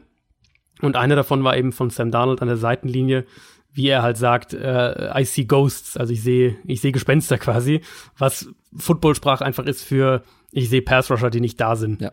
Und das, ähm, finde ich, trifft den Nagel sowas auf den Kopf für diese Defense. Voll. Und es ist auch, und es ist auch nichts, nichts Nein. Schlimmes, um Nein. das mal ganz klar zu sagen. Also, wahrscheinlich hat jeder einzelne Quarterback, der im Moment in der NFL spielt, schon mal an der Seitenlinie gesagt, I see ghosts. Also, das ist wirklich nichts, wo jetzt Donald ja, irgendwie bloßgestellt ja. wurde, aber im Nachhinein wurde das irgendwie zu so einer, zu so einer Story aufge, aufgebaut. Aber was für eine Story, das habe ich dann so nicht äh, bloßgestellt. Den Rattenschwanz ja, wurden, Also ganz viele haben sich da, haben sich, also Adam Gase hat sich geäußert, dass sie jetzt sehr genau überlegen werden, inwieweit sie noch mit ESPN zusammenarbeiten. Zu und Le'Veon Bell hat gesagt, äh, sie, Le'Veon Bell hat gesagt, sie, ähm, äh, dass Donald da bloßgestellt wurde und auch New Yorker Medien zum Teil haben halt gesagt hier, äh, das, das war irgendwie nur so ein nur so ein Versuch, um das Spiel interessanter zu machen, das halt sonst keine Storylines hatte und so weiter, dass sie halt den Soundbite da ausgespielt haben.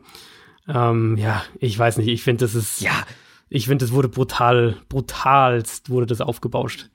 Ja, das habe ich gar nicht so mitbekommen. Ich habe diesen Clip gesehen, musste schmunzeln. Vor allem dieser Clip, wo dann Bill Belichicks Grinsen, was mit der Situation nichts zu tun hat, aber äh, nee, immer so reingeschnitten ja. wurde. Das ist herrlich. ähm, äh, das ist wirklich ein schöner, schöner kleiner Videoschnipsel gewesen, der da auf Twitter rumgegangen ist. Ähm, ich find's total, ich find's ehrlich gesagt sogar sympathisch oder es macht ihn authentisch, weil jeder hat gesehen, dass er Geister sieht, dass er Probleme gegen ja. diesen Pass Rush hat, ja. dass er dass er damit gar nicht klar kam, auch wieder mit diesen verzögerten Blitzen, ähm, mit den Stunts und so weiter, was wir immer wieder bei den Patriots ansprechen. Ganz ehrlich, jeder hat gesehen, dass er maßlos überfordert war damit und das macht ihn vielleicht da lässt sich dann über seine Qualität sprechen oder über sein Können sprechen, aber ach, da würde ich jetzt auch nicht zu hoch hängen, wie du schon gesagt hast, ist ja, nee. ist ja quasi eine ja. Redewendung im, im Football. Ähm, ich mache mir aus Voll, anderen Gründen ja. Sorgen, um wieder zu den Browns zurückzukommen. Die Browns Offense hat besser funktioniert als zu Beginn der Saison. Mayfield sah auch individuell wieder etwas besser aus. Was aber, und das ist so mein Gefühl, nachdem ich mir die Offense nochmal angeguckt habe, was ein bisschen mehr an den Play Calls und an der Offense an so, als solches lag, als an Baker Mayfield. Ähm, zum Beispiel gegen die Seahawks hat er mehrfach in meinen Augen große Chancen liegen gelassen. Und hm. deswegen wollte ich decisive bei ähm, Tom Brady ansprechen, diesen Begriff, weil Baker Mayfield wirkt auf mich überhaupt nicht decisive er wirkt zögerlich teilweise. Ja, er, ja. Ähm, es gibt Plays, wo Fenster von offenen Receivern wieder zugehen, die wirklich weit offen waren, weil er A, entweder nicht guckt, ist natürlich immer schwierig zu sehen, wo er dann wirklich genau hinguckt, oder B, einfach zu spät wirft. Es gibt ein schönes Rollout-Play. Äh, das war dieser, das war dieser verrückte Catch von, ähm, von Beckham, der dann auch nochmal mhm. genauer angeguckt wurde. Er warf wirklich, wenn er den er hätte ihn früher werfen können und dann wäre Beckham komplett weit offen gewesen und hätte es diesen spektakulären Catch gar nicht gebraucht. So, aber da zögert er zwei, drei Schritte beim Rausrollen, obwohl er da hinguckt mhm. und wirft mhm. nicht. Und da gab es mehrere Plays, allein in diesem Spiel. Ja. Und da mache ich mir jetzt für dieses Matchup besonders Sorgen, ja. ähm, weil wenn ja. du gegen diese Defense zögerst, dann ist es meistens eben nicht nur eine Incompletion oder ein, oder ein Sack oder so, sondern ganz eben, ganz oft eben auch ein Turnover. Das hat Sam Darnold mitbekommen, das haben andere ja, schon mitbekommen. Ja. Und da kann man bei den Jets nachfragen. Das kann dir ganz früh im Spiel das Genick brechen und du brauchst eben eine gewisse Entscheidungsfreudigkeit, Entscheidungsfreude, so heißt es, glaube ich, eher. Ähm, und die hat Baker Mayfield in meinen Augen momentan nicht. Naja, das ist leider wirklich so. Ähm, ich habe mir das aufgeschrieben, dass, dass New Englands defensive Identität, wenn man so will, dass genau die eigentlich da ansetzt, wo, wo die Browns und Mayfield spezifisch enorme Probleme haben. Ähm, die Identität der Patriots Defense ist erstmal anfangt mit einer Elite Secondary. Dazu eben die mit, oder nee, nicht mit, sondern die am schwersten lesbare Front in der NFL, wenn man das mal ganz nüchtern anschaut. Die Patriots haben bisher dieses Jahr zehn Spieler, die 80 oder mehr Pass Rush Snaps haben. Also zehn Spieler, die mindestens 80 Mal Richtung Quarterback gegangen mhm. sind, gewissermaßen. Die Browns haben vier Spieler, die das gemacht haben. Natürlich haben die Browns dann, die vier sind dann alle irgendwie über 200 oder was in der Richtung. Aber das ist so ein erster Hinweis auf das, was die Patriots machen. Calvin Neu, der war letztes Jahr noch einer dieser Hybridspieler zwischen Linebacker und Pass Rusher, spielt dieses Jahr fast ausschließlich auf Edge. Ähm, möglich ist es durch die Rückkehr von Jamie Collins, der zusammen mit Dante Hightower dieses, diese flexible Linebacker-Pass-Rusher-Rolle eben einnimmt, die es in der Patriots-Defense gibt. Also du hast oft Formationen, äh, eben mit, mit nur zwei Down-Linemen. Das sind dann eben zwei aus Adam Butler, Danny Shelton und Lawrence Sky. Und drumherum die ganzen Linebacker dann Hightower, Collins, Verneu, jemand wie John Simon oder Chase Winovich noch dazu. Und was die Patriots einfach so gut machen, ist eben die Bedrohung des Blitzes zu etablieren, wenn man so will. Natürlich, indem sie auch einfach regelmäßig blitzen. Also das machen sie schon, wie man ja gegen die Jets gesehen hat, auch regelmäßig aus Cover Zero, also wirklich sechs oder sieben Pass-Rusher bringen, ohne, ohne Safety-Hilfe dahinter. Das ist die eine Gefahr. Also du musst erstmal ganz klar Antworten auf den Blitz haben, weil wenn du die nicht hast, dann blitzen sie so lange, bis dir was anderes einfällt, so wie wir es äh, am Montagabend gesehen haben. Die andere Gefahr, die dann eben darauf aufbaut, ist der angetäuschte Pass Rush. Ghost Rusher nennen das manche tatsächlich auch. Das heißt eben, dass, dass sechs oder sieben Spieler rund um die Line of Scrimmage stehen, einen Blitz andeuten und oft kommen zuerst auch alle ein oder zwei Schritte auf die Offensive Line zu. Ähm, das bedeutet dann aus Sicht der Offensive Line, dass jeder eben seine Zuteilungen hat. Was die Patriots aber unheimlich gut dann machen, ist daraus einen Rusher wieder zurückzuziehen und dann diese Underneath Zones zu besetzen und das führt dazu, dass du plötzlich äh, Offensive Linemen hast, die niemanden blocken, die einfach nur sinnlos quasi im Raum stehen, während es trotzdem einen, frei, einen freien Rusher gibt, obwohl nur vier Spieler tatsächlich im Endeffekt im Pass Rush gekommen sind. Einfach weil die Patriots mit den, mit den Blocking-Zuteilungen quasi spielen und die völlig durcheinander bringen. Und wenn wir die, die, die, wenn wir das quasi auf die Probleme der Offensive Line der Browns und auf die Probleme von Mayfield eben gerade gegen Pressure, gerade im Pocket-Verhalten dieses Jahr anwenden, dass er eben auch oft eine saubere Pocket verlässt, vorschnell und so weiter, dann brauchen die Browns offensiv schon einen richtig, richtig guten Gameplan, um mhm. in dem Spiel eine Chance zu haben. Hat sich aber, finde ich, schon ein bisschen gebessert, das mit dem aus der, aus der. Er ist ein bisschen besser geworden, aber die Tendenz gibt's schon immer noch. Mhm. Andererseits traue ich dieser Offense als solches noch mehr zu. Ich finde, da hat sich wirklich was getan. Da gibt's auch teilweise ja, ja. Play-Designs, die einfach perfekt auf den Gegner zugeschnitten sind. Also es gab einen Touchdown gegen die Seahawks, das perfekt einfach gegen Cover 3 funktioniert und die Seahawks sind voll drauf reingefallen und solche Geschichten. Äh, das ist schon alles ähm, auf einem guten Weg. Wie gesagt, Baker Mayfield macht mir da Sorgen. Weil du hast aber in dieser Offense auch die Receiver, vor allem OBJ schafft es wirklich ständig Separation zu kreieren.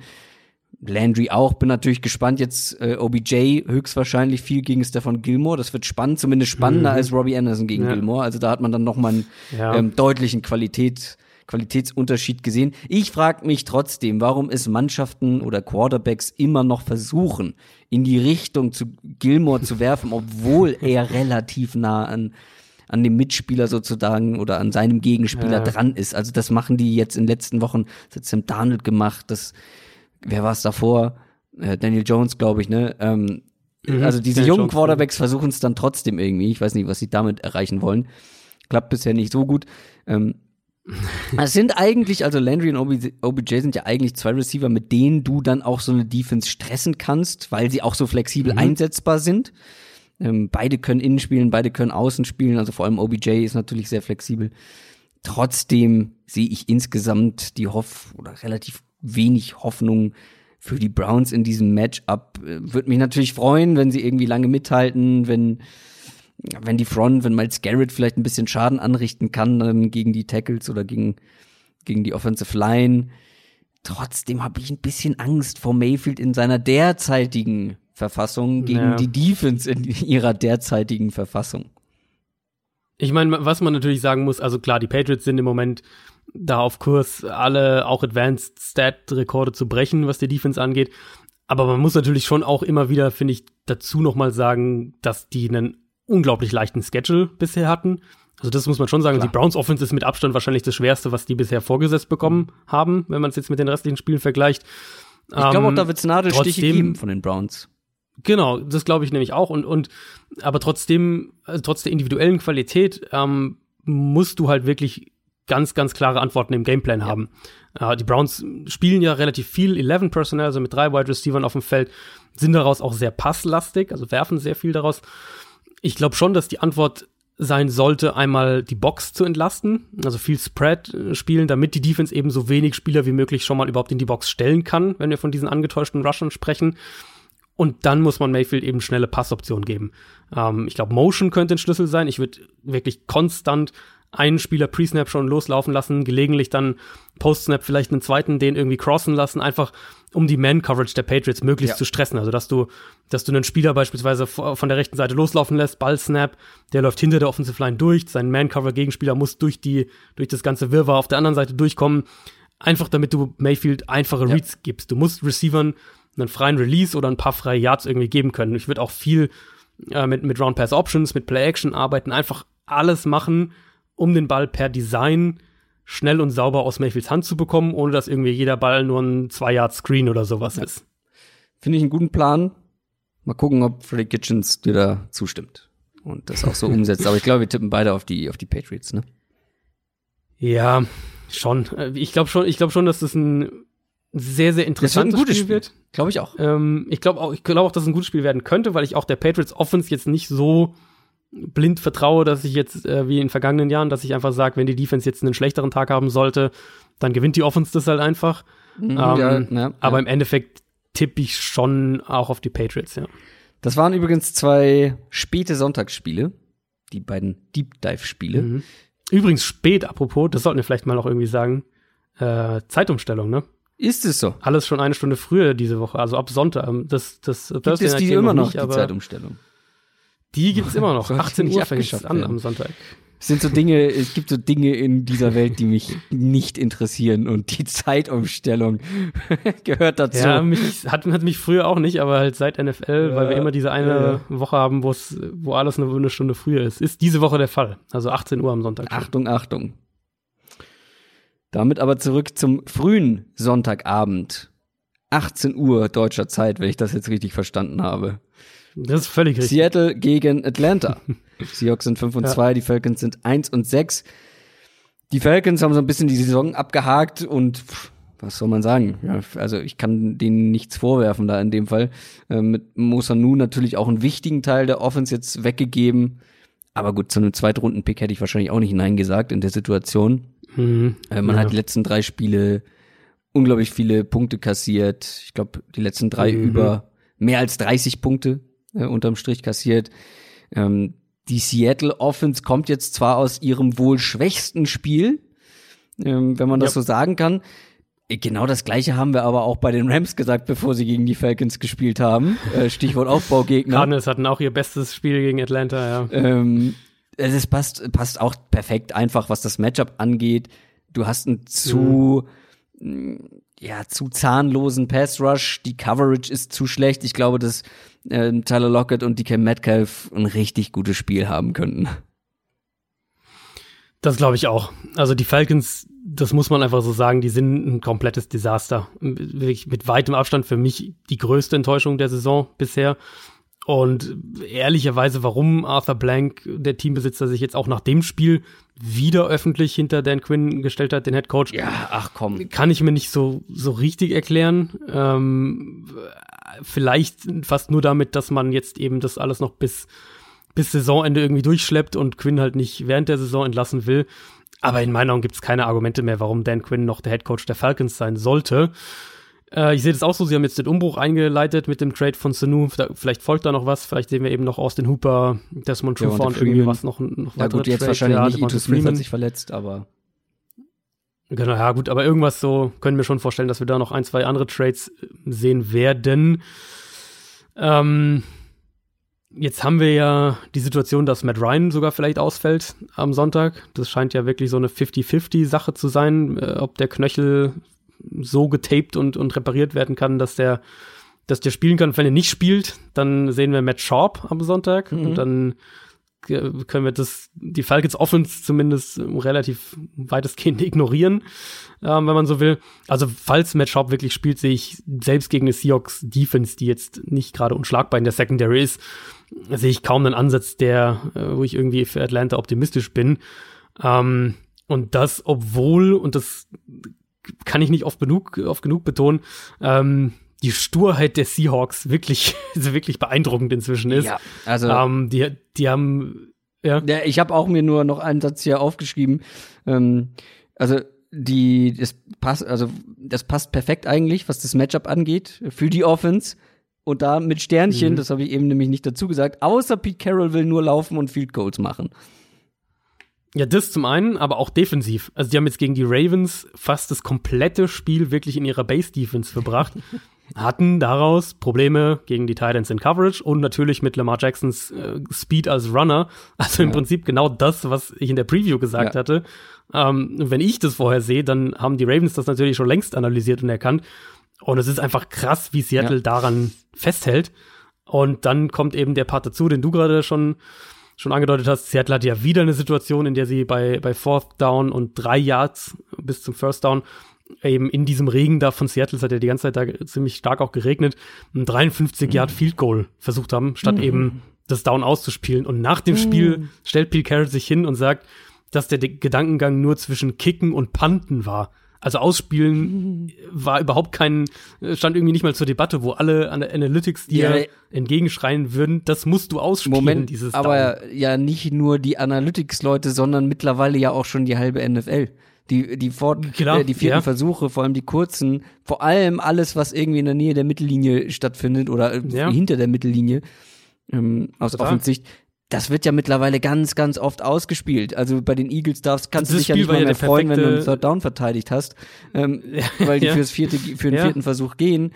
Ähm, das sind ja ganz nicht genau. mal mehr, das ist ja nicht mehr so ein Nerd-Thema nur. Das ist ja schon angekommen, aber nee, in Seattle noch nee, nicht. gar nicht. Und das, und das Spiel war ja der krasse, äh, wirklich so schwarz und weiß quasi, weil die Ravens ja dann später im Spiel ähm, dieses Fourth Down und drei oder was es war oder zwei ähm, in der Red Zone hatten und John Harbaugh ja dann, ähm, ich glaube, er nimmt noch einen Timeout oder irgendwas. Auf jeden Fall entscheidet er sich nochmal um, wahrscheinlich, weil er eben, es hat er ja auch schon bestätigt, dass das so läuft, dass er eben von außen, von, von äh, über sein Headset irgendwie von äh, einem seiner Analytics-Menschen äh, gesagt bekommen hat, hey, die Situation sollten wir ausspielen. Die spielen es aus und Lamar Jackson läuft zum Touchdown in die Endzone. Mhm. Und die, die Seahawks ähm, Pete Carroll hat dann auch nochmal nachgelegt in dem gleichen Zitat da, in dem gleichen, äh, in der gleichen PK hat gesagt, dass er in solchen Situationen eben generell aufs Field Goal geht, weil sie das halt so machen und dass ihre Mentalität halt so ist und er auch keinen Grund sieht, da was zu ändern. Was, also, finde ich absolut verheerend ist. Das ist schon so, eine, so eine Beratungsresistenz irgendwo. Ja, das ist bei ähm, alten Leuten so. also im Moment muss ich wirklich sagen, und das klingt jetzt äh, wahrscheinlich für viele überraschend aus meinem Mund, aber für mich ist im Moment Pete Carroll und nicht Brian Schottenheimer das mhm. Coaching-Problem bei den Seahawks, weil ich finde, das Play-Calling, das Offensive und die Play-Designs sind jetzt nicht die Creme de la Creme der NFL, aber jetzt auch nicht völlig desolat, während die Ingame-Entscheidungen, die ja von Pete Carroll, vom Headcoach kommen, ähm, da habe ich einfach mehr und mehr den Eindruck, dass Pete Carroll ein Coach ist, der mal wirklich auf der absoluten Spitze war an dem das Spiel aber über die letzten drei bis vier Jahre ja einfach vorbeigezogen ist. Trotzdem sollten die Seahawks, was du schon gesagt hast, offensiv in dem Spiel keinerlei Probleme haben. Ja, sie sollten sich auf beiden Seiten können sie sich eigentlich nur selber schlagen und vor allem ja, wenn in der Offense wirklich. Ja, also wenn Matt Ryan spielt, dann haben die Falcons natürlich immer mhm. die offensiven mhm. Möglichkeiten, um diese, auch diese Secondary, die jetzt ja sicher nicht zum Besten der Liga gehört, anzugreifen. Aber ähm, ja, also die Seahawks sollten defensiv genug Schaden verhindern, dass sie das Spiel offensiv gewinnen können. Philadelphia Eagles gegen Buffalo Bills. Eagles sind 3 und 4. Die Bills sind 5 und 1 und auf Playoff-Kurs, mhm. auf Wildcard-Kurs. Mhm. Ähm, und im letzten Bildspiel sind dann auch tatsächlich mal wieder ein paar mehr Punkte gefallen. aber wie? Aber ja, wie? gut.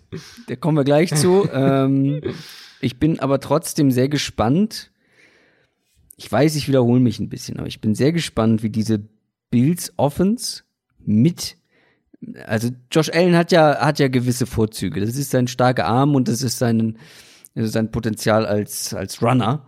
Ähm, ich bin sehr gespannt, mhm. wie das zusammen gegen diese Secondary funktioniert. Also es gibt einen eine Statistik, wo man ablesen kann, wie viele Receptions ein Verteidiger pro Snap zulässt, sozusagen. Also kann man, wenn man das so runterbricht. Und da gibt es in den schlechtesten, bei den schlechtesten zehn Spielern sind drei Eagles Cornerbacks dabei. Also unter den, unter den zehn oh schlechtesten Mann. Cornerbacks Dreimal Eagles. Ronald Darby, Sidney Jones und Avante Maddox. Ähm, das, das unterstreicht eigentlich alles, was wir seit letzter Saison sagen. Und ja. ähm, das könnte dann aber schon noch irgendwie eine Chance für die Bills sein, offensiv ähm, was zu reißen ähm, mit, mit so schnellen Leuten wie einem, ja. Ähm, John Brown und dann mit dem Arm von Allen. Aber gut, du wirst zu Recht deine Einwände wahrscheinlich auch zu einem gewissen Teil hier haben. Also ich vertraue der Bills Offense halt genau. nicht, so wenn wir jetzt von Woche zu Woche schauen. Das muss ich schon einfach sagen. Josh Allen kann jederzeit einen, einen fantastischen Pass irgendwie rausholen. Hat ja auch gegen Miami letztlich ein, zwei wirklich sehr, sehr gute Pässe. Aber er ist halt einfach so inkonstant, dass du jederzeit auch irgendwie einen haarsträubenden Turnover bekommen kannst. Ähm, in dem Spiel konkret sollten die positiven Plays eigentlich überwiegen, wenn wir jetzt einfach nur auf das Matchup schauen. Dafür ist die Coverage der Eagles zu anfällig. Die Bills haben keine schlechte Offensive Line, so, so Liga-Durchschnitt würde ich sagen. Also es sollte jetzt auch kein Spiel sein, in, in dem der Pass Rush der Eagles einfach gewinnt, der ja auch jetzt eher so ein bisschen up and down die letzten Wochen auch wieder war. Und dann wird Allen denen sicher auch mit dem Kurzpassspiel Probleme bereiten können, was er ja sowieso aktuell besser macht als das vertikale Passspiel, auch wenn man ihn eigentlich immer mit den, diesen langen Pässen in Verbindung mhm. bringt, aber im Moment funktioniert das Kurzpassspiel und, und die Bills haben ja auch noch mehr, haben letztes Jahr schon angefangen, machen dieses Jahr auch viel, ähm, dass sie viel auch Spread spielen, viel auch ähm, immer wieder auch aus Empty, aber vor allem viel auch Spread, um Allen eben auch relativ klare, möglichst klare ähm, Reads zu geben. Trotzdem sehe ich irgendwie, wenn, wenn die Bills offens auf dem Feld ist oder wenn die Bills generell spielen, erwarte ich eigentlich schon fast immer ein enges Spiel. Ich habe jetzt letzte Woche mal den Fehler gemacht zu denken, dass sie die Dolphins ein bisschen klarer mhm. schlagen. Aber an sich erwarte ich eigentlich immer ein enges Spiel, wenn Buffalo spielt, einfach weil die Offense von Woche zu Woche und auch innerhalb eines Spiels teilweise krasse, krasse, inkonstant, inkonstant Phasen hat, also wirklich mal sehr gutes, mal sehr schlecht plötzlich wieder ist.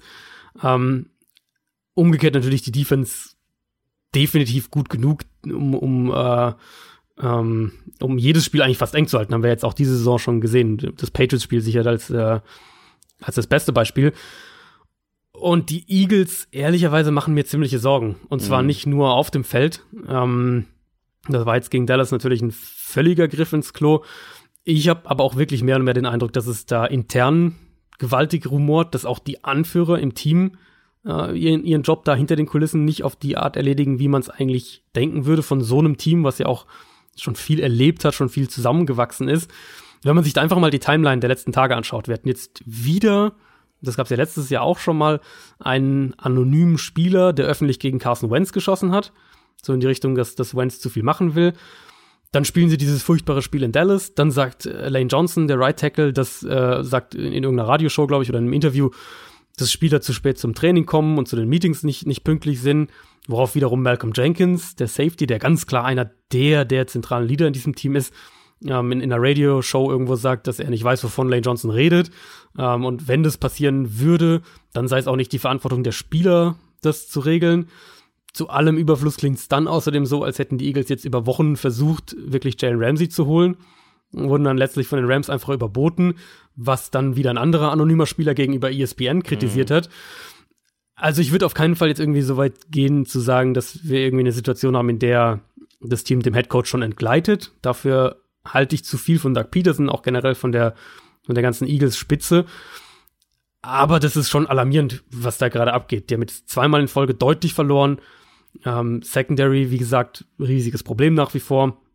Äh, müssen jetzt nach Buffalo, dann haben sie Chicago und dann nach der Bye Week die Patriots und die Seahawks. Und ja. wenn sie aus den vier Spielen nicht mindestens zwei und zwei rausgehen, ja. dann frage ich mich so langsam schon, ob da in Philadelphia nicht doch irgendwann irgendwas intern explodiert, weil irgendwas, äh, irgendwas rumorte. Und ich bleibe auch nach wie vor bei meiner Aussage, dass Carson Wentz sportlich gesehen das kleinste äh, Problem ist, das die Eagles aktuell haben. Klar, man merkt schon, dass irgendwie was nicht so rund läuft. Was jetzt wie rumort, das kann man ja nur spekulieren, weil man einfach. Genau, ähm, klar. Aber es kommt halt viel nach ja, außen mittlerweile. Ja, das, das, ist, das, ist, halt ungewöhnlich. Ich habe mir auch aufgeschrieben, das ist so ein bisschen auch ein Entscheidungsspiel für die Eagles in meinen Augen, weil wenn sie das verlieren, dann ist das ja, ja nicht nur schon, ne? ein herber Dämpfer, was irgendwie die, die, das Wildcard-Rennen angeht, sondern gegen die Bills.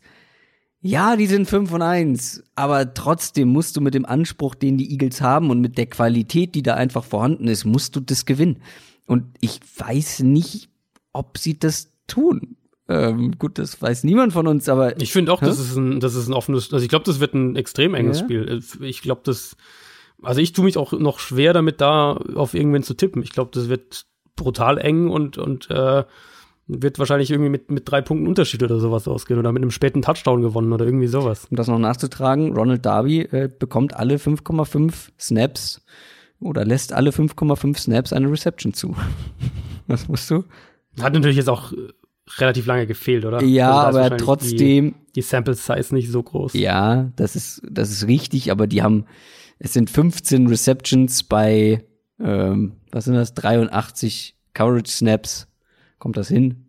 Ja, er ist äh, von denen, die da unten dabei sind, hat er mit den wenigsten Snaps, aber trotzdem, ähm, es waren jetzt nicht super wenig.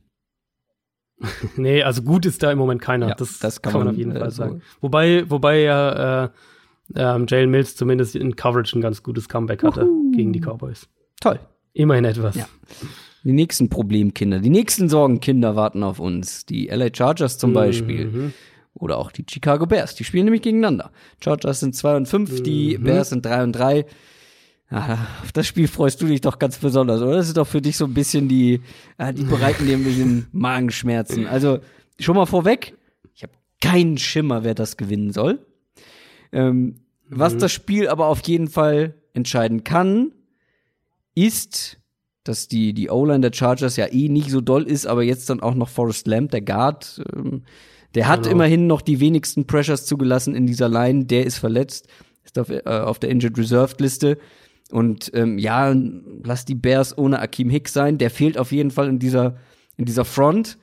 Aber die Bears Qualität an der Line, das könnte schon unangenehm werden, was dieses Matchup angeht. Allein natürlich wegen Kalin Mack gegen diese O-Line. Aber die anderen sind jetzt auch nicht, ähm, nicht schlecht. Und die O-Line, ja, macht Sorge.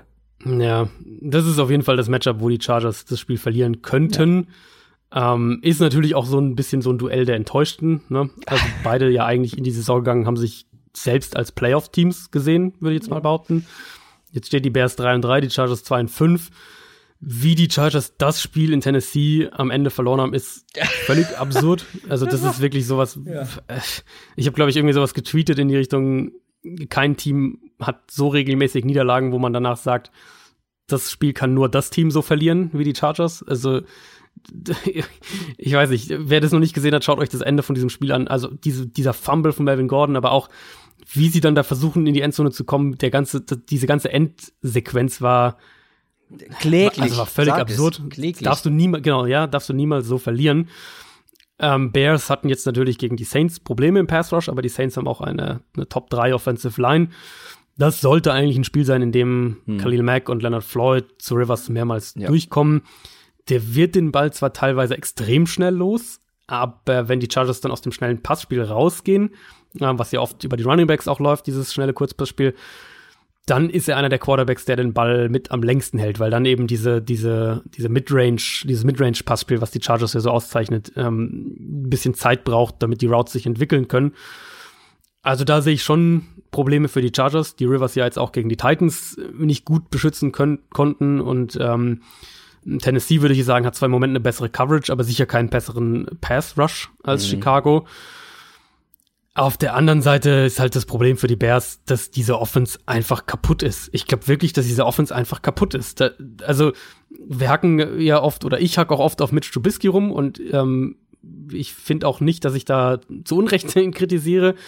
Ähm, der, der ist auch ein großer Teil des Problems. Der lässt einfach Würfe, die mal offen sind, lässt er regelmäßig liegen, äh, weil er den entweder die Defense nicht richtig liest oder den, den Spieler halt nicht nicht äh, trifft gewissermaßen gefühlt will er jeden Ball einfach zu Allen Robinson bekommen. Zu Recht. Da sind auch wirklich viele, ja, irgendwo zu Recht, aber ähm, da ist auch echt viel predetermined dabei, also wo er sich vor dem Snap schon festlegt, wo er den Ball eigentlich hinwerfen will, was in der NFL in aller Regel früher oder später ziemlich brutal schief geht. Aber es ist halt nicht nur Trubisky. Also Matt Nagy's Playcalling finde ich merkwürdig, um das mal ein bisschen freundlicher zu formulieren. Da ist überhaupt kein Rhythmus, finde ich, in dieser Offense. Die Plays bauen nicht aufeinander auf, da ist kein, kein Flow in der Offense irgendwie drin.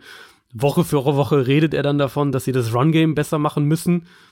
Und dann läuft er gegen die Saints siebenmal, was der niedrigste Wert in der Franchise-Geschichte war. Die Offensive Line ja. spielt mehrere Stufen schlechter als letztes Jahr. Er hat es besser gemacht. Er hat es ähm, nämlich einfach reingelassen. Das war auch, das war auch ein Mittel. ja. Ähm, es gibt, glaube ich, für diese Offense einfach keinen, jetzt keine einfache, keine einfache Reparatur, wo man sagt, da und da muss man ansitzen und dann wird es schon klappen. Du kannst im Playcalling besser werden, klar, aber wenn Trubisky so spielt, wie er dieses Jahr spielt, dann führt dich das halt auch nur einen kleinen Schritt voran und, und du wirst nicht ansatzweise auf das Level äh, kommen, auf das du kommen müsstest, damit du wieder ein Playoff-Kandidat in irgendeiner Art und Weise sein kannst. Also deswegen glaube ich auch, dass die Bears über die nächsten Wochen, hm, die spielen jetzt dann nach dem Charterspiel in Philadelphia, dann gegen Detroit und dann gegen die Rams. Also alles jetzt auch Offenses, gut, die Eagles Secondary haben jetzt gerade nochmal betont, aber schon offen Defenses, wo du auch schlecht aussehen kannst, vor allem Detroit und die Rams. Irgendwann über diese nächsten vier Wochen, glaube ich, werden die mit sich selbst ehrlich sein und sich eingestehen, dass sie ihr Team auf ein Titelfenster ausgerichtet haben, das eigentlich nie da war, weil der Quarterback nie da war. Und dass sie einen neuen Quarterback brauchen, den sie nicht im Draft bekommen werden, weil sie über die ersten vier Runden, ich glaube, nur zwei Zweitrunden-Picks haben, Stand heute. Das heißt, eventuell wird da noch was Richtung Trade passieren oder sie werden Richtung Free Agency dann schauen, ob sie einen, einen Marcus Mariota beispielsweise bekommen. Um, ähm, aber ich sehe da das Team vor einem Umbruch, den in Chicago niemand sich, glaube ich, eingestehen wollte, aber den mehr und mehr jetzt, äh, den mehr und mehr jetzt realisieren, dass er nicht, dass er unvermeidlich ist. Bist du fertig mit deinem Bears-Gebäsche? ja, ich habe ja auch viel mit Bears-Fans jetzt irgendwie die letzten Tage auch wirklich nochmal gesprochen und, und viele, ich hatte auch wirklich viele Bears-Fans, um das nochmal ganz klar zu sagen, die gesagt haben, hey, du hattest recht mit Trubisky. Ähm, und ich, also ich habe ja nichts gegen die Bears in irgendeiner Art und Weise überhaupt nicht. Ich sage halt nur, dass das, ja, äh, was, das, was ich bei Trubisky halt sehe, ja. das sehe ich halt seit einem Jahr ja. und, und äh, da bin ich ja bei weitem nicht der Einzige. Das ist schon richtig. Ähm, was mir nur besonders wehtut, ist ähm, die Matt Nagy-Analyse von dir. Ich war so begeistert von ihm letztes Jahr, Anfang letztes, ja, letzten Ich auch, ich auch, ja. Von seinem Playcalling, von seiner kreativen Offense. Ich möchte, du hast eigentlich alles dazu gesagt, ähm, zu diesem Spiel auch. Ich möchte nur eine Sache nochmal unterstreichen. Free Allen Robinson. Der arme Mann hat bisher mit Blake Bortles und mit Strubisky zusammengespielt und ist in meinen Augen ein, ja. ein richtig, richtig guter Wide Receiver. Der spielt auch eine, eine unglaublich gute Ja, unter Saison. den Umständen muss man das einfach noch mal mehr hervorheben ja. und hat auch schon wieder so viele Targets bekommen, war so oft offen. Der Typ ist gut, der Typ ist einfach verdammt gut und hat sich auch seit seiner schweren Verletzung nicht noch mal wieder verletzt. Ähm, also Free Allen Robinson und damit kommen wir zu den New York Giants, die sind 2 und 5, spielen gegen die Detroit Lions, die sind Warum auch immer 2, 3 und 1. Das ist echt, das ist einfach echt unverdient und ärgerlich aus Lions Sicht. Äh, ja. Die konnten sich halt bisher für ihre guten Leistungen, die sie ja durchaus hatten, nicht belohnen. Aber das könnte sich ja. tatsächlich ändern. Weil, wenn du mal kurz einen kleinen Moment ganz leise bist, ne? Hörst du noch die Leute, die uns für unsere kritische Meinung gegenüber Daniel Jones kritisiert hatten, äh, haben die ganze Zeit? die gesagt haben, ja, guck mal, wie gut der spielt. Also ich muss sagen, ja, ich habe einige Nachrichten nach dem Buccaneers-Spiel bekommen und gesehen, ähm, die sind auf jeden Fall weniger geworden. Hm. Ähm, ja, ich, also sozusagen. mir hat keiner geschrieben, aber es ist doch schon still geworden in den letzten Wochen. Ähm, da ist der große Hype-Train noch mal hat noch mal eine kleine Pause eingelegt. Ja, ich will da auch gar nicht drauf rumhacken, aber ich habe dann noch mal in meinen Draft-Notizen nachgeguckt, weil es letzte Woche einfach so bezeichnend war. Ähm, da steht, Zitat, gar kein gutes Gespür für Druck, fühlt ihn oft zu spät, bewegt mhm. sich dadurch nicht gut in der Pocket. Und das ist einfach mein größter Kritikpunkt, was Daniel Jones angeht. Und das Problem ist einfach, ich sehe keine Entwicklung jetzt seit dem College sozusagen. Ähm, und ich sehe auch keine Höhen und Tiefen, dass er mal ein Spiel hat, wo ich sage, oh, das sah aber in der Pocket richtig gut aus. Ähm, und das ist teilweise, hat teilweise auch nichts mit Pocket Awareness zu tun, weil ähm, er da steht wie ein Leuchtturm und wartet, bis der Druck zu ihm kommt und so gar kein Gefühl dafür hat, was dann zu unnötigen Sex führt, äh, zu Fumbles, ja. wieder, ich glaube, drei im letzten Spiel. Ähm, das ist ein Problem. Ähm, jetzt auf acht Sex, ja. acht Sex, ähm, davon einige zugelassen, äh, also selber, was heißt selber, was heißt zugelassen, aber selber zu verantworten sozusagen, die auf seine mhm. Kappe gehen, mehr ja. oder weniger. Ja, äh, mindestens vier würde ich sagen. Mindestens vier muss man ihm eigentlich zuschreiben in dem Spiel. Ja, Pro Football Focus ist da, glaube ich, ein bisschen, ähm, bisschen dankbarer aus, aus, aus Daniel Jones Sicht. Hat, glaube ich, sechs in der ganzen Saison, die sie auf ihre, seine Kappe schreiben. Aber jetzt zu dem Matchup könnte das wieder ein Problem sein. Ähm, diese, diese, dieses Pocket-Verhalten von Daniel Jones gegen Detroit. Also die Lions sind halt, die haben eine gute Run-Defense, gerade an der Defensive Line, aber sind jetzt kein dominantes mhm. Pass-Rush-Team. Das haben wir jetzt auch gegen die Vikings wieder gesehen, war auch ein Problem in dem Spiel. Ähm, Daniel Jones hat so diese ein bis drei wirklich Wow-Pässe, würde nenne ich es einfach mal pro Spiel. Hatte auch gegen Arizona wirklich ein, zwei richtig, richtig gute Pässe. Aber eben Pocket-Verhalten ist das eine und dann auch Verständnis der Coverage, finde ich, ist auch ein anderes Thema der versucht einfach unfassbar viele Pässe in wahnsinnig enge Fenster zu werfen, von denen einfach viele nicht mal eng, sondern einfach zu sind. Er wirft dadurch auch eine unglaublich hohe Anzahl an, an Risikopässen, auch an, äh, an Turnover-Risikopässen. Ähm, Pass Rush hast du eigentlich schon alles gesagt. Er hat überhaupt kein Gefühl dafür, wann der Pass Rush zu ihm kommt. Jetzt haben die Lions sicher nicht den individuellen Pass Rush, den, den Chandler Jones und Terrell Sachs im Moment bei den Cardinals liefern. Aber wenn du den Ball lang genug hältst, und das macht Daniel Jones halt doch recht mhm. häufig, dann kommt der Pass Rush irgendwann durch. Ähm, Giants sind ja ein sehr 11-Personnel-lastiges Team, was Detroits Defense, glaube ich, sogar ein bisschen entgegenkommt, weil da werden wir dann viel diese, ja, die Cornerback-Matchups auch bekommen, die die Lions spielen wollen. Also zum, zum Beispiel Justin Coleman eben gegen Golden Tate im Slot. Äh, für mich, wenn wir einen, einen Matchup rausstellen wollen, dann ist es in dem Spiel für mich Evan Engram der jetzt ja gegen Arizona überraschenderweise ziemlich abgemeldet war.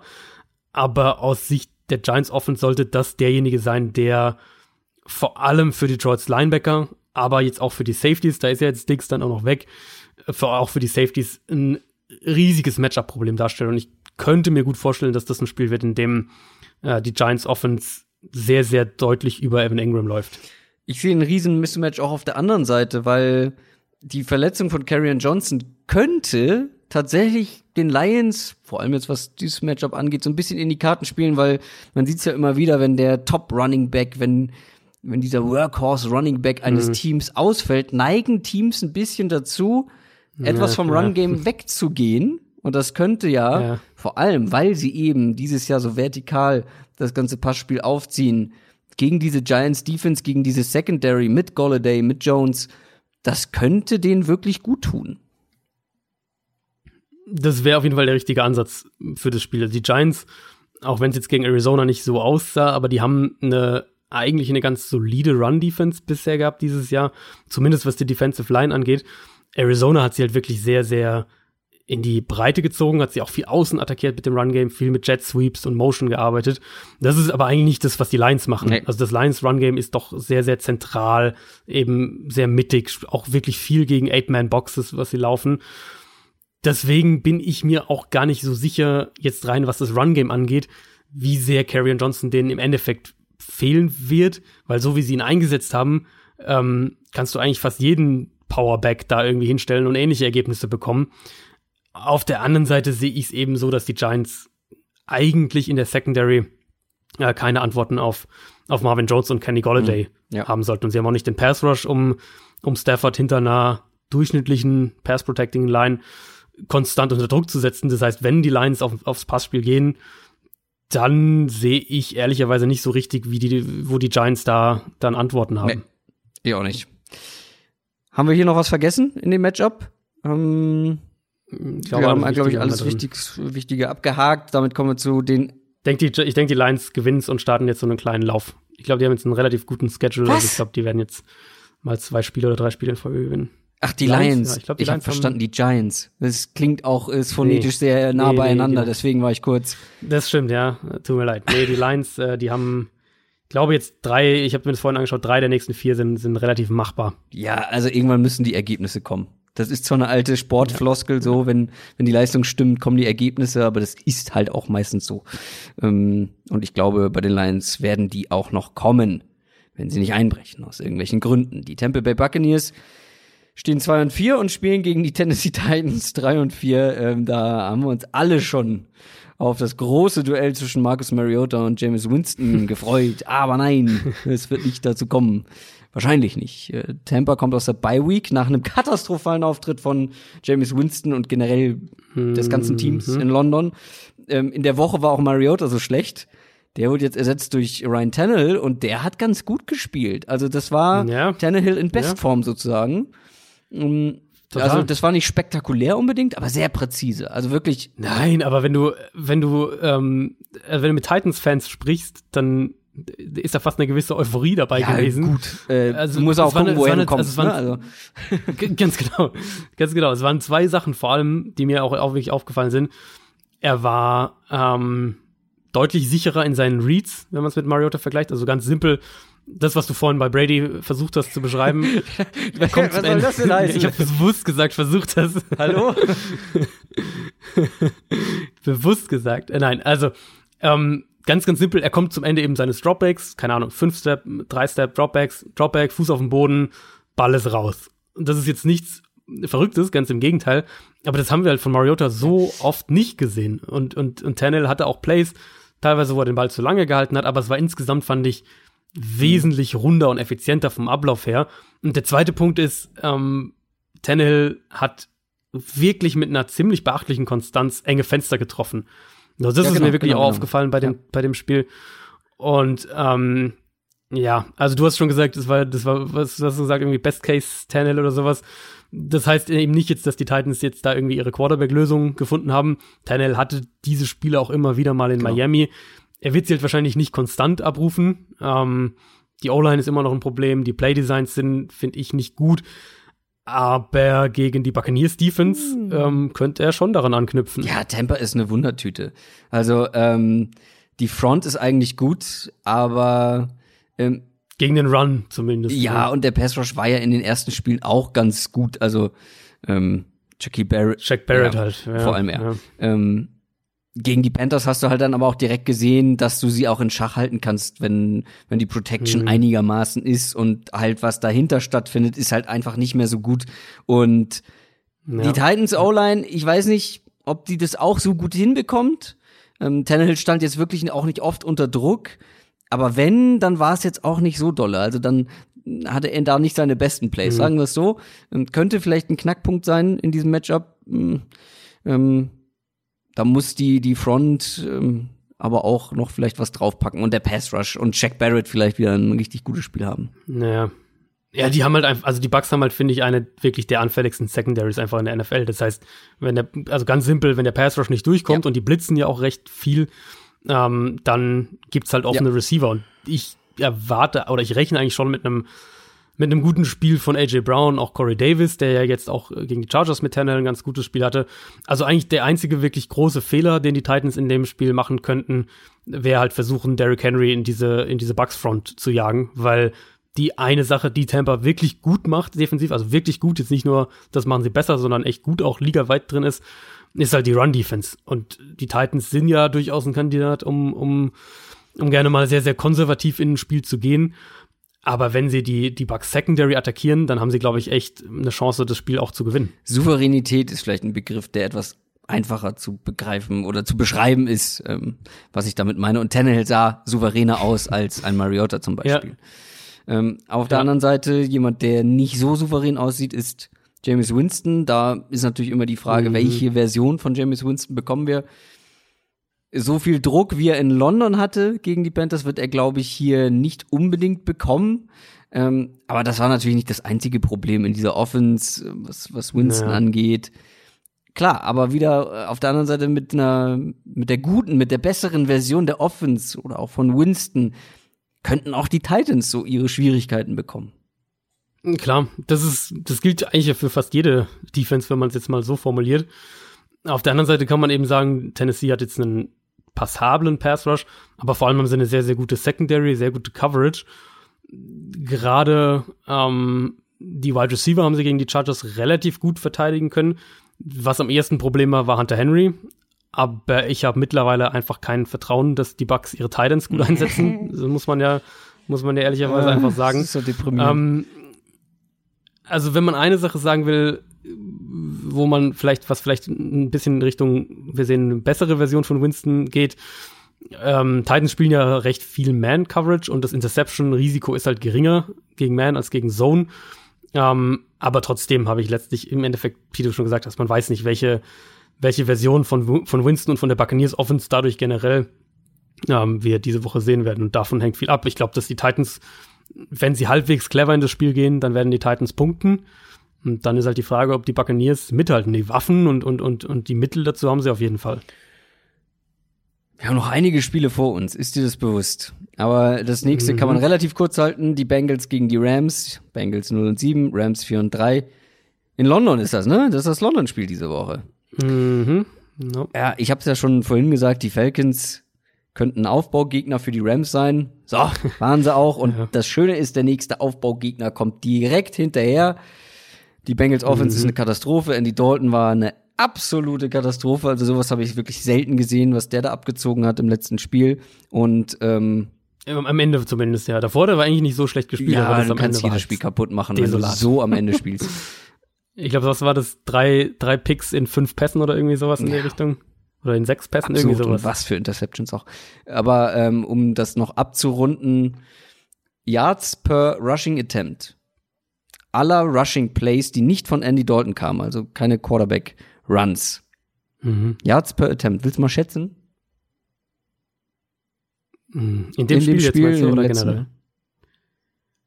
Wahrscheinlich so 2, irgendwas, 2,5. Minus 0,4. Autsch. Yep. Diese Offense ja, gegen gut, diese Defense. Das, äh, die haben halt keine Offensive Line. Das muss man einfach. Ja, aber, wir haben das ja schon oft gesagt. Ja. Die Bengals haben einfach keine Ja, aber das Schöne ist, jetzt kommt Aaron Donald gegen, also gegen diese Line und mit ja. dem Rest der Defense, die er hinter sich und neben sich hat. Das ist böse. Das ist wirklich so. Äh, die, also die, die Rams hatten ja nicht nur offensiv jetzt gegen die Falcons so ein bisschen so ein, so ein Get-Right-Game, sondern ja auch eben defensiv, nämlich gerade Aaron Donald und Dante Fowler haben im Pass Rush mehr oder weniger gemacht, was sie wollten. Michael Brockers hatte auch ein gutes Spiel, mehr oder weniger eben gegen eine anfällige Falcons Line, das was man erwarten musste. Und die Bengals können halt absolut niemanden blocken im Moment. Die haben neben Dolphins und Chargers zum Teil auch den Rams selbst, äh, haben die sicher eine der, der schlechtesten Offensive Lines der Liga. Ähm, was ich halt wirklich auch da wieder krass fand, und das zieht sich ja auch schon durch die ganze Saison, Andy Dalton hat den Ball gegen die Jaguars im Schnitt von unter 2,3 ähm, Sekunden geworfen, was extrem schnell ist. Trotzdem stand er bei über 40 Prozent seiner Dropbacks mhm. unter Druck. Also du kannst halt nicht mal den Ball irgendwie schnell loswerden und sagen, okay, dann, dann halten wir Dalton so irgendwie einigermaßen sauber, weil er den Ball halt die ganze Zeit nach zwei Sekunden wirft. Nicht mal das funktioniert. Und deswegen, ich glaube, die, die Rams werden jetzt noch mehr sich in eine Man-Defense entwickeln mit Jalen Ramsey. Ähm, das wird gegen die Bengals auch relativ problemlos möglich sein. Du hast einen einen guten Slot-Corner in Nickel, Roby Coleman gegen Tyler Boyd und ansonsten können die Man-Coverage spielen eigentlich, wo sie wollen und, und sollten dann auch mit, mit dem Blitz, wenn sie wollen, ähm, äh, sollten sie dann Andy Dalton noch größere Probleme bereiten. Also da, da erwarte ich schon das nächste, eigentlich schon das nächste Spiel für die Bengals Offense, was, was sehr, sehr schwierig ja, wird. Ja, und auch die andere Seite kann man ja relativ kurz halten. Also die Rams Offense sollte hier keine ja. Probleme haben gegen die Bengals Defense. Ja, also sie waren gegen die Falcons, fand ich jetzt nicht ganz so dominant, wie ich, man sich vielleicht gewünscht hätte, wenn man sagt, okay, das ist das Spiel gegen eine schlechte Defense, da, da findest du wieder eine Spur zu einem Teil, zu, teilweise schon, ja. Aber jetzt gerade zum Beispiel das vertikale Passspiel hat halt auch in dem Spiel nicht funktioniert. Ähm, da gibt's dann jetzt auch gleich die nächste Chance gegen die Bengals ohne ihre die Starting Cornerbacks äh, mit einem mit einem Pass Rush, der wahrscheinlich noch noch harmloser ist als der der Falcons, wenn wir ehrlich sind das könnte auch ein, ein, Spiel sein, in dem die Rams wieder mal wieder, wieder dominanter laufen können. Also eigentlich gibt's keine Entschuldigung. Die Rams sollten das Spiel mit, mit, keine Ahnung, 14, 15 Punkten gewinnen. Cardinals gegen Saints. Arizona ist 3 und 3, die Saints 6 und 1. Ja, ist schon stark einfach aus Saints Sicht, wenn man sich das mal anguckt, ohne den Franchise Quarterback, ja. die wichtigste ja. Stütze. Ich glaube, was sind sie jetzt 5 und 0 mit Bridgewater? Ähm, mhm. Dann letzte Woche noch ohne den wichtigsten Playmaker neben Michael Thomas, Evan Camaras ausgefallen, ohne Jed Cook und ja. dann trotzdem gewonnen. Es ist einfach respektabel und es zeigt auch, wie gut dieses Team ist, wie Voll. gut besetzt, wie gut gecoacht und wie unabhängig auch von, von Individuen eigentlich. Ähm, vor allem dann auch in dieser Offense, mhm. wie gut diese Offense einfach funktioniert. Bei Arizona müssen wir jetzt nicht groß wieder über die Offense schwärmen. Ähm, vielleicht erst zur Defense kommen ähm, Patrick Peterson und Chandler Jones, da hast du einfach mehr Qualität, das merkst du auch. Aber ich glaube schon, dass die Bengals und die Giants, äh, das waren die Spiele davor, das ist so die Kragenweite für die Cardinals aktuell und nicht die Saints. Davon muss man eigentlich ausgehen, ja. Wenn jetzt auf die Cardinals Defense schauen, ähm, war es jetzt ja in den Spielen vor allem, also ähm, gegen Atlanta sah die Defense ja jetzt nicht so gut aus oder hatte auch ziemlich Probleme. Aber eben in den beiden Spielen vor allem war es ja auch der Pass Rush, der sehr, sehr gut funktioniert hat. Jetzt triffst du auf eine Saints Offensive Line, die einfach mhm. unheimlich stark besetzt ist. Mhm. Vielleicht, vielleicht sogar wirklich das beste Tackle-Duo in der Liga aktuell. Ich würde sie im Moment an eins setzen. Ähm, also auch Ryan Ramchick auf Right Tackle. Da sind die schon wahnsinnig gut. Das heißt, es wird für Arizona viel schwerer sein, Druck zu kreieren. Ich bin gespannt, wie sie es dahinter spielen, weil sie haben jetzt gegen die Giants waren sie noch relativ zone-lastig, ähm, was mich ein bisschen gewundert hat, weil ich eigentlich dachte, wenn Patrick Peterson zurückkommt, dann, äh, dann spielen sie auch mehr Man. Kann natürlich auch einfach am Gegner liegen. Also die Giants haben halt keinen klaren Nummer 1 Receiver ohne mhm. Sterling Shepard, der ja da auch noch ausgefallen ist. Und haben einen Quarterback, der, der als Scrambler auch eine Gefahr darstellt. Also vielleicht sagst du dann als Defensive Coordinator eben, dann spielen wir lieber mehr Zone, haben mehr Augen auch auf den Quarterback das wäre jetzt ein Spiel gegen die Saints, wo ich sage, okay, da macht es Sinn, eigentlich mehr Man zu spielen. Also um eben zum Beispiel Patrick Peterson auf Michael Thomas anzusetzen, um also von den Matchups her glaube ich, wenn du auch sagst, okay, wir kommen vielleicht nicht so schnell zum Quarterback, ähm, dann macht's, denke ich, mehr Sinn, auch ähm, mit, mit einer Man-Coverage zu spielen, aber es ist, es ist halt ein schmaler Grad, also es ist wirklich so ein Drahtseilakt. Ich bin auf den Gameplan gespannt. Für meinen Geschmack her war es deutlich mehr Zone, als ich erwartet hatte. Vielleicht sehen wir dann jetzt ein bisschen noch mehr defensive Anpassungen. Und für die Offense der Cardinals wird es auf jeden Fall eine Standortbestimmung. Voll. Ähm, also, ja, also, du hattest jetzt ähm, du hattest jetzt zwei äh, schwache Pass Rushes, gegen die du angetreten bist. Zwei schwache Defenses ja eigentlich generell, mhm. die nicht so auf dem höchsten Niveau sind. Aber das ist jetzt eine ganz andere Welt. Also da wird die O-Line, glaube ich, auch wieder Schwierigkeiten bekommen, der Cardinals damit die ganze Könnte Offense, sein, ja. klar, Murray kann auch auf eigene Faust kreieren, kann Druck ausweichen. Es wird sicher ein paar Big Plays geben, hier und da. Aber die Saints sollten auch einige Stärken der Cardinals einfach eliminieren können mit dieser Defense. Davon muss man eigentlich schon ausgehen, ja. Also sie haben jetzt, ähm, spielen jetzt seit Wochen wirklich richtig gut. Die Coverage ist sehr flexibel, auch individuell sehr gut besetzt. Äh, wobei da ja vielleicht Eli Apple ausfallen könnte. Der hat sich gegen die Bears am Knie verletzt, also der Nummer 2 Corner. Der Pass Rush ist einfach durch die Bank weg sehr gut. Mit, mit Sheldon Rankins, ähm, der ja inzwischen zurück ist, hast du dann jetzt drei Spieler neben Cam Jordan und Marcus Davenport, die im Pass Rush für Gefahr sorgen. Ähm, wenn du so, also wenn du mit drei Spielern im Pass Rush individuell gewinnen kannst, dann gibt es in der Defense einfach eine unheimliche Flexibilität. Die Saints haben jetzt die letzten Wochen vor allem gegen Jacksonville und Chicago auch recht viel geblitzt. Hm, da bin ich gespannt, wie sie gegen Arizona vorgehen. Wenn ich raten müsste, würde ich vermuten, dass, dass Dennis Allen, der Defensive Coordinator, dass der Kyler Murray erstmal alles Mögliche entgegenwerfen will, einfach ja. um zu schauen, wie, wie er reagiert und ja. wo er ihn vielleicht mit erwischen kann. Das wird sicher eine Herausforderung sein und, und dann umgekehrt eben greifen die, die Konzepte der Cardinals im Passspiel. Also gegen die Giants haben sie ja das Passspiel in der, in der zweiten Halbzeit quasi eingestellt, als es dann auch recht stark geregnet hat das Run-Game von Arizona ist schwer zu verteidigen. Und ich glaube, das wird auch in dem Spiel Schaden anrichten können. Ähm, die arbeiten extrem viel eben mit Motion, mit Endarounds, mit, mit Pullblocks aus allen Richtungen und ja. Positionen. Also einfach viel, was die Defense innerhalb kürzester Zeit verarbeiten muss nach dem Snap. Und ähm, das Run-Game ist eins der effizientesten Run-Games der Liga, wenn wir nach Advanced Stats gehen. Das kann Teams Probleme bereiten und ich glaube, das kann auch den Saints Probleme bereiten, auch wenn New Orleans natürlich noch mal eine ganz andere Kragenweite ist, überhaupt keine Frage. Und dann reden wir noch nicht mal davon, dass wir, äh, dass wir ja vielleicht sogar Drew Brees am Sonntag wiedersehen. Das glaube ich nicht. Äh, das macht auch einfach keinen ja, Sinn, ihn äh, da schon nee. reinzuwerfen. Ähm, du hast, glaube ich, direkt danach die Bye Week. Genau, ja. Und dann genau. wichtig. Das war ja der ursprüngliche Plan. Der ursprüngliche Plan war ja, er verpasst die sechs Spiele. Das wäre dann jetzt der sechste hat dann aber halt noch die Bye Week als eine Woche zusätzlich und kommt dann zurück. Ja, das ist eigentlich Quatsch. Also dieses Matchup sollten sie auch mit Bridgewater gewinnen können. Die haben schon ganz andere Teams geschlagen. Mm, dann kommt die Bye Week und dann kommen dann auch hinten selbst, raus wieder also wichtige Spiele. Gut, da kommen die selbst Falcons wenn sie jetzt erstmal. verlieren würden, sage ich jetzt mal, also wir haben, also keiner von uns hat ja gedacht, dass sie 5 und 1 gehen ohne Breeze. Also selbst selbst wenn sie es jetzt ja, verlieren ja, würden, ja. also mir wäre wenn ich jetzt der Coach wäre, wäre es mir glaube ich mehr wert ähm, zu garantieren, dass Breeze fit zurückkommt, als äh, zu sagen, wir müssen aber dieses eine Spiel da gewinnen. Also die Saints Offense hat danach dann die Falcons und die Buccaneers. Ja, da wirst du, da kann Breeze auch gut zurückkommen. Ja. Dann spielen noch die New York Jets gegen die Jacksonville Jaguars. Jets mit Donald. Äh, wie hast du es genannt bei Twitter? Meltdown, kompletter Meltdown. Meltdown, ja, das war Ähm, wirklich letzte ein Woche. Ähm, die Jets jetzt Mhm. 1 und 5, die Jaguars 3 und 4. Ja, das war von den Jets gegen eine sehr, sehr, sehr, sehr, sehr starke Defense. Die Jacks Defense ist nicht ansatzweise auf dem Level, aber schlecht ist sie jetzt nun auch nicht. Also was, was Ja. können wir da von Ja. Sam Darnold erwarten? Wieder Ghosts oder? Ja, ich, also ich war echt brutal enttäuscht, muss ich wirklich sagen, von den Jets. Ich dachte wirklich, dass es zumindest ein halbwegs enges Spiel werden könnte. Eher aufgrund der Jets Defense, ja, aber dass die Offense halt so ein, so ein Debakel hinlegt, das habe ich nicht, ähm, nicht erwartet. Und ich war ja auch echt optimistisch letzte Woche noch nach dem, nach dem Spiel gegen die Cowboys.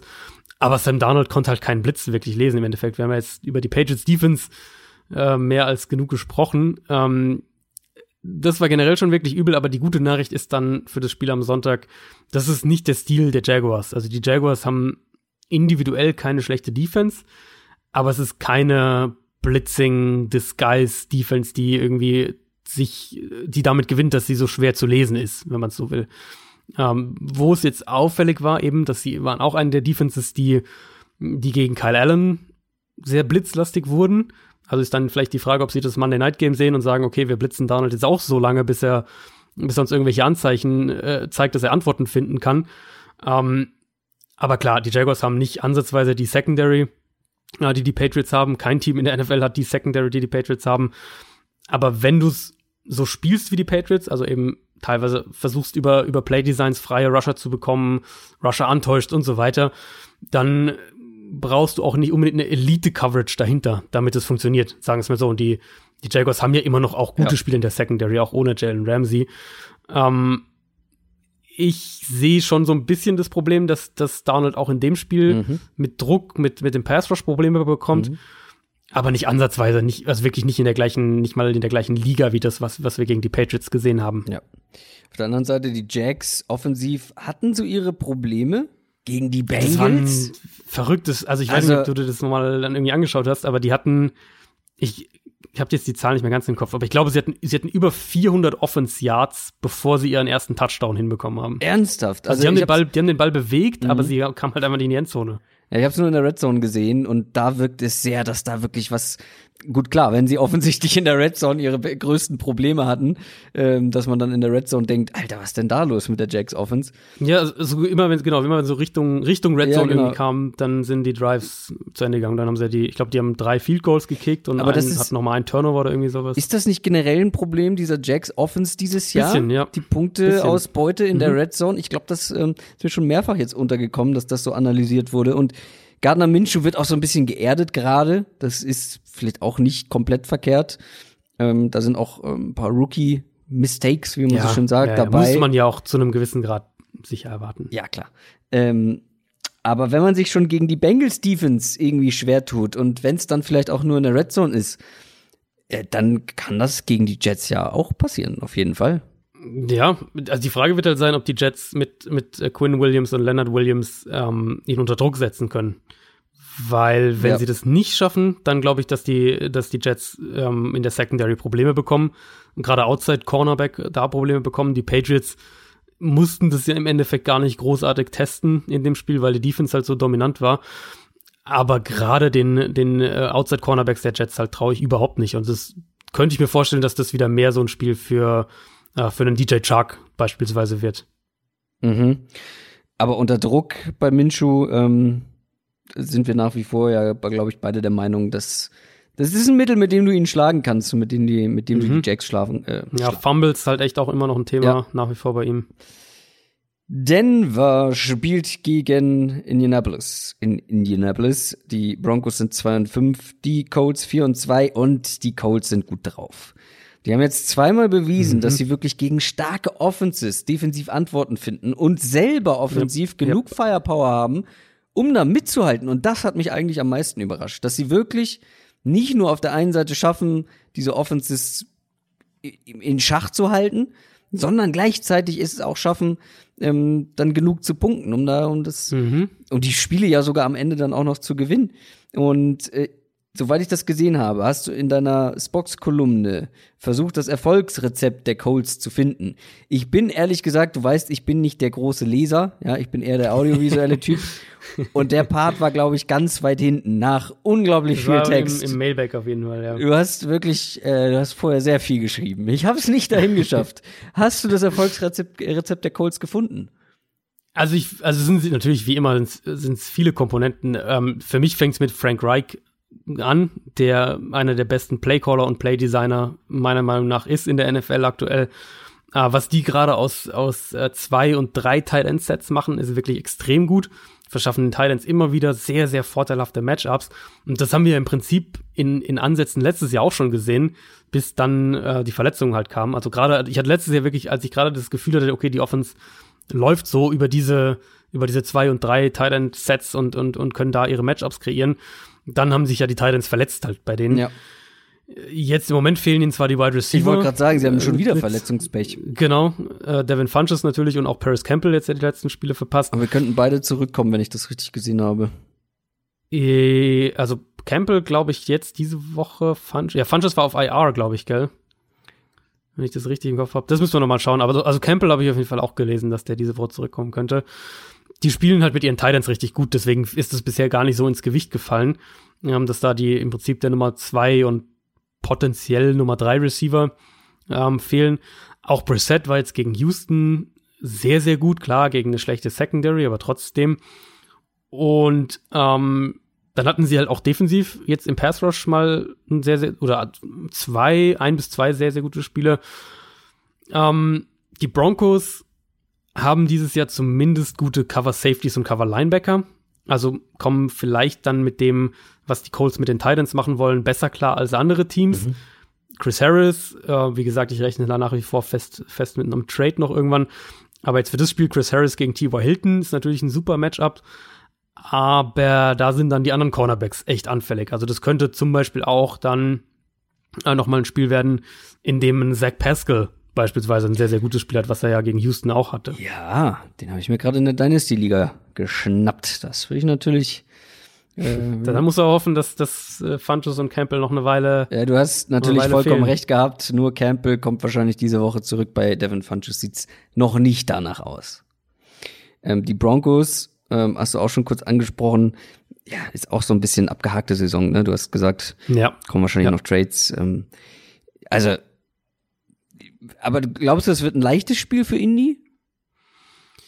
Ja, ich sehe halt schon so ein bisschen, also ich sehe ein Problem darin, dass der Pass Rush von den Broncos immer noch echt wackelig ist. Also es war jetzt auch gegen Kansas City, die ja echt O-Line-Probleme haben. Dann auch noch Mahomes natürlich verloren haben im Laufe des Spiels. War das auch wieder zu sehen, dass der Pass Rush halt nicht ansatzweise auf dem Level ist, was wir was wir vor der Saison dachten mit Vic Fangio und, und, und dem Talent, was er da in Denver auch hat. Ach, Von Miller will Gegen doch getradet werden, sonst also spielt er doch nicht so schlecht. Kann nicht Da will ich aber besser spielen, wenn ich, äh, wenn ich Ja, äh, aber dann wird's teuer. Ja, das stimmt. Ähm, also gegen diese Colts O-Line wird's, glaube ich, sehr, sehr schwer für Denver im Pass Rush einen Zugriff auf das Spiel zu bekommen. Mhm. Und wenn du die Colts Offense nicht aus ihrem Rhythmus bringen kannst, dann ist es einfach schwer, die zu stoppen. Ja. Also die sind ja jetzt keine Offense, die jetzt konstant da irgendwie 40 Yard Pässe hinlegt. Nee, nee. Aber die sind halt sehr, sehr gut da drin, eben diese, diese 8, 12, 15 Yards immer wieder mitzunehmen. Hier und da mal ein guter Run noch dazu. Und dann ist es halt unglaublich eklig zu, zu, zu stoppen. Und ich finde, wie gesagt, auch, dass wir in der Colts Defense ähm, positive Entwicklungen sehen. Pass Rush war jetzt verbessert. Die werden, denke ich, da auch Denver Probleme bereiten können. Und ja, also die Broncos sind jetzt angefangen mit dem Trade von Sanders sind die haben die den Umbruch zumindest mal äh, zumindest mal eingeleitet. Ja, und da bin ich auch ein Freund von, weil selbst in im Optimalfall ist ja das Team ein Team für den NFL Durchschnitt. So, also genau. Das wäre jetzt vor. also wenn sie das gewonnen hätten gegen Kansas City ähm, irgendwie, dann dann hätten wir halt gesagt, okay, die sind auch so im erweiterten Wildcard-Rennen oder wie auch immer, ja. aber klar, also nee. das war immer ein, Durchschnitts, immer ein Durchschnittsteam mit einem Übergangsjahr, das vielleicht, ja. wenn es gut läuft, neun Spiele gewinnt. Und das, es läuft halt nicht gut. Schön zusammengefasst. ja, also, ich meine, der, der, Punkt ist ja, die, die, oder der interessanteste Punkt ist ja eigentlich, sehen wir jetzt früher oder später dann, dann Drew Lock bei den Broncos, weil, äh, also wie gesagt, die Saison führt nirgendwo hin. Ich glaube immer noch, dass, dass Flacco nicht das größte Problem ist, aber er spielt halt das, was man in meinen Augen erwarten musste. Also halt einfach ein limitierter Game Manager, wenn man so will.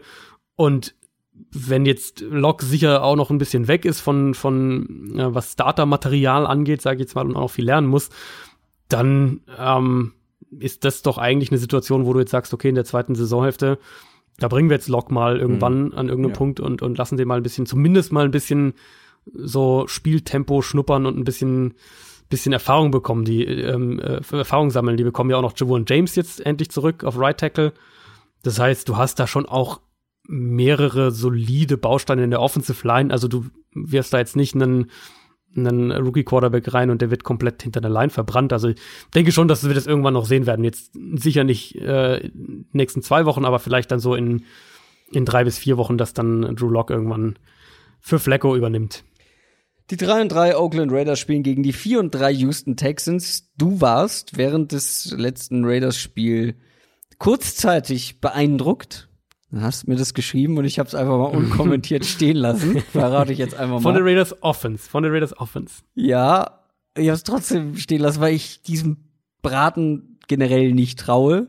Und dieser Braten besteht hauptsächlich aus Derek Carr. Ähm, was mich auf der anderen Seite auch beeindruckt, ist die, die O-Line der Raiders. Ja. Und ich finde, da sieht ja. man auch wirklich mal wieder, wie viel eine gut funktionierende O-Line ausmachen kann. Also Total. man sieht ein Derek Carr besser aus, dann kannst du ohne wirklich richtig starke Receiver was reißen. Gut, viel über viel über die Tight Ends, ähm, aber am Ende haben sie das Ding doch verloren und Derek Carr sah am Ende unterm Strich auch nicht so gut aus. Also wobei man, finde ich, da trotzdem sagen muss, dass die Offense relativ gut durch diese Packers Defense Kann man mehr ist. bei einer Aussage zögern? naja, also ich meine, die hatten ja, ähm, die hatten ja zwei Turnover in der Red Zone, glaube ich, gell? Dieser eine direkt an der One Yard, an der, an der One Yard Line. Oh ja, der war. Ähm, ja. Der, der K, genau die K-Geschichte schon mal, die wir auch schon mal schon hatten. Dann hatten sie die, die ähm, Interception in, in der Red Zone, also ähm, in der zweiten Halbzeit. Das heißt, wir haben, das hätte ja schon auch anders laufen können, sage ich jetzt mal so, rein von der, von der Raiders Offense her. Ich glaube trotzdem, dass sie das Spiel verloren hätten, weil die Packers Offense einfach unglaublich stark war. Aber die sind schon relativ konstant. Die hatten wirklich sehr, sehr viele Scoring Drives, lange, lange Scoring Drives auch gegen die, ähm, mhm. gegen die Packers und, und dann eben diese ja. beiden Drives dazu, die in Punkten hätten enden sollen. Ähm, ich möchte mich trotzdem noch nicht äh, daran gewöhnen oder yeah. ich bin immer noch, da ist eine gewisse Handbremse bei mir, was diese Offense oder generell die Raiders angeht. Allerdings treffen sie jetzt auf eine Defense, die durchaus Probleme hat, vor allem in der Secondary. Ähm, und auf der anderen Seite eine Offense, die auch punkten kann. Ähm, also ich wollte mir eigentlich auch noch mal genauer angucken, warum Houston dieses Spiel verloren hat. Ähm, ich habe es jetzt nicht geschafft im Detail aus zeitlichen Gründen. Ähm, aber ein Mitgrund auf jeden Fall natürlich die Defense. Und da haben sie was Der getan. Ja. Wir haben es angesprochen, die Secondary, ja, äh, Gary und Conley. Ähm, äh, ja, habe ich auch schon, äh, haben wir auch schon drüber gesprochen, ob das jetzt das ganze Ding da hinten fixt. Ich glaube nicht. Aber Glaube ich auch nicht. Ich glaube, nee. die Raiders werden nichts mit den Playoffs dieses Jahr zu tun haben. Was ich aber glaube, ist, dass sie genau solchen Teams durch diese schlechte Defense ja. durchaus ein Bein stellen können und gefährlich sind ja. für solche Teams, die Playoff-Ambitionen haben. Ja, das glaube ich halt wirklich auch. Und die, also äh, wie gesagt, jetzt, also ohne jetzt die Raiders, ich meine, die haben ähm, deutlich verloren in Green Bay, aber sie hatten den Fumble an der One-Yard-Line, sie hatten den Turnover und Downs an der One-Yard-Line und wie gesagt, die Interception in der Red Zone. Da reden wir halt von drei potenziellen, von drei Drives, von denen eigentlich mindestens zwei in der Endzone enden müssen. Und für mich war das wirklich nochmal eine Bestätigung, dass Gruden eine richtig gute Saison hat die O-Line, die du angesprochen hast, ähm, da war dieses Bears-Spiel, wo wir uns ja damals noch echt alle drüber gewundert haben, das war jetzt kein, kein, kein Ausreißer irgendwie, sondern die, die O-Line ist wirklich gut.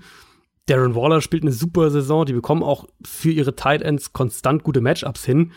Und klar, Derek Carr hat, hat äh, Limitierungen, auch wenn er im Rahmen dieser Limitierungen eine gute Saison spielt.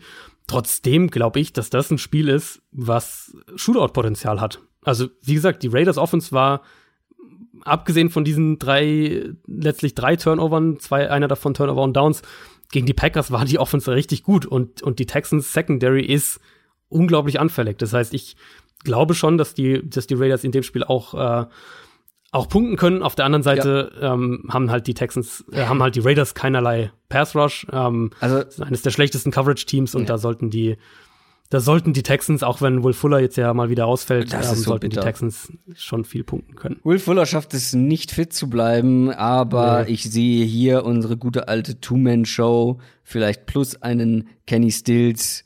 Ja. Ähm, ja. Der Titan Fells ist ja auch äh, ganz gut unterwegs, wird gut mit eingebunden, aber ich sehe halt niemanden, der einen der Andrew Hopkins auch nur ansatzweise verteidigen kann. Also die, die Texans sollten über 30 gehen in dem Spiel. Und dann ist halt die Frage, ob die Raiders, die Raiders in ja. die Richtung kommen. Ja.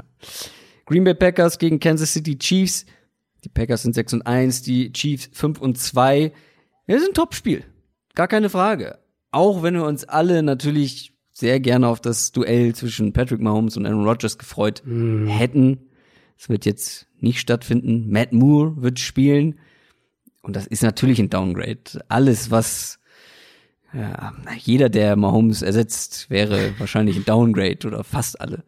Ähm, ja, bei Mahomes ist ja echt krass, um das nur ganz kurz zu sagen, dass der äh, heute schon wieder trainiert. Heute schon. Der, heute, der ist heute mit einem mit einem leichten Wurftraining wieder eingestiegen.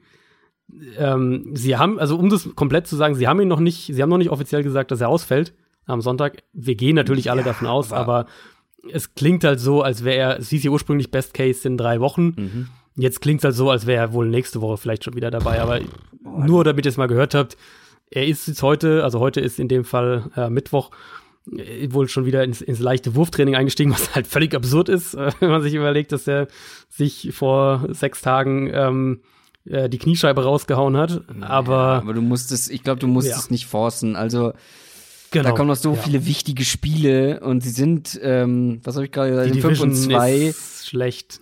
Ähm, die Division scheint jetzt nicht so hart zu sein, wie man das vielleicht ja. gedacht hätte, äh, weil die Chargers so, kann ich sagen, abkacken. Ähm, ja, deswegen, ja, du musst es nicht rushen. Sagen. Es ist natürlich ein Downgrade. Wie viel nimmt das denn dieser ähm, Chiefs Offense jetzt vor allem auch in, im Hinblick auf das Matchup? Ein, dass ein Matt Moore spielt und eben nicht ein Patrick Mahomes. Ja, also schon natürlich abgesehen von, von den Qualitäten von Mahomes individuell, die wir alle kennen. Ähm, Matt Moore hat es jetzt nicht schlecht gemacht, als er gegen Denver reinkam. Aber halt. Ja, gut, den Touchdown-Pass auf Tyreek also, Hill, den hätte ich vielleicht so. ich sogar geworfen. Also der war ja so frei. es, war halt, es war halt so im Prinzip was das, was du von deinem Backup-Quarterback sehen willst, ja. aber halt auch nicht mehr. So. Und ich befürchte aus Chiefs Sicht, dass genau da jetzt die Packers Defense glänzen wird. Ich glaube, und ich finde es bei Defenses echt immer noch schwerer als bei Offenses, aber ich glaube, dass ich inzwischen halbwegs ein Gefühl für die Packers Defense habe. Ähm, und für mich ist es eine Defense, die individuell natürlich Qualitäten in, in Coverage und auch im Pass Rush hat, aber jetzt trotzdem keine Shutdown-Defense ist, sondern vom, vom Stil her gewissermaßen, von der Einschätzung her so ein bisschen in die Rams-Richtung tendiert, ähm, dass sie auch gerne aggressiv spielen, auch mal zocken, um auf Turnover zu gehen.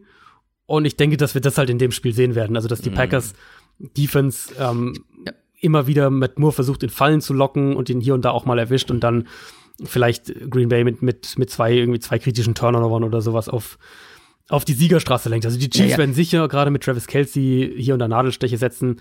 Dafür ist Andy Reid einfach ein zu guter Offense-Coach, aber die Packers mit ihrer aggressiven Defense sind, glaube ich, also gerade für einen Backup-Quarterback ist das, denke ich, schon ein sehr, sehr unangenehmes Matchup. Kannst natürlich aber auch mit einem Tyreek Hill, wenn du aggressiv spielst, ordentlich auf die Schnauze fallen. Beziehungsweise die Klar, Packers können ordentlich auf die Schnauze fallen. Ja. Ich glaube aber, dass vor allem der Pass Rush der, der Packers, der jetzt auch in den letzten Wochen nicht mehr ganz so stark aussah wie wie am Anfang der Saison, dass der hier wieder aufblühen kann mm, gegen diese O-Line und dahinter halt eben nicht dieser agile Quarterback wie mit einem ja. Patrick Mahomes, sondern mit Matt Und wir haben es ja mit Mahomes auch schon gesehen, als er noch, also als er angeschlagen gespielt hat, ne? ja. dass er halt sich nicht gut bewegen konnte und dann, und dann ja.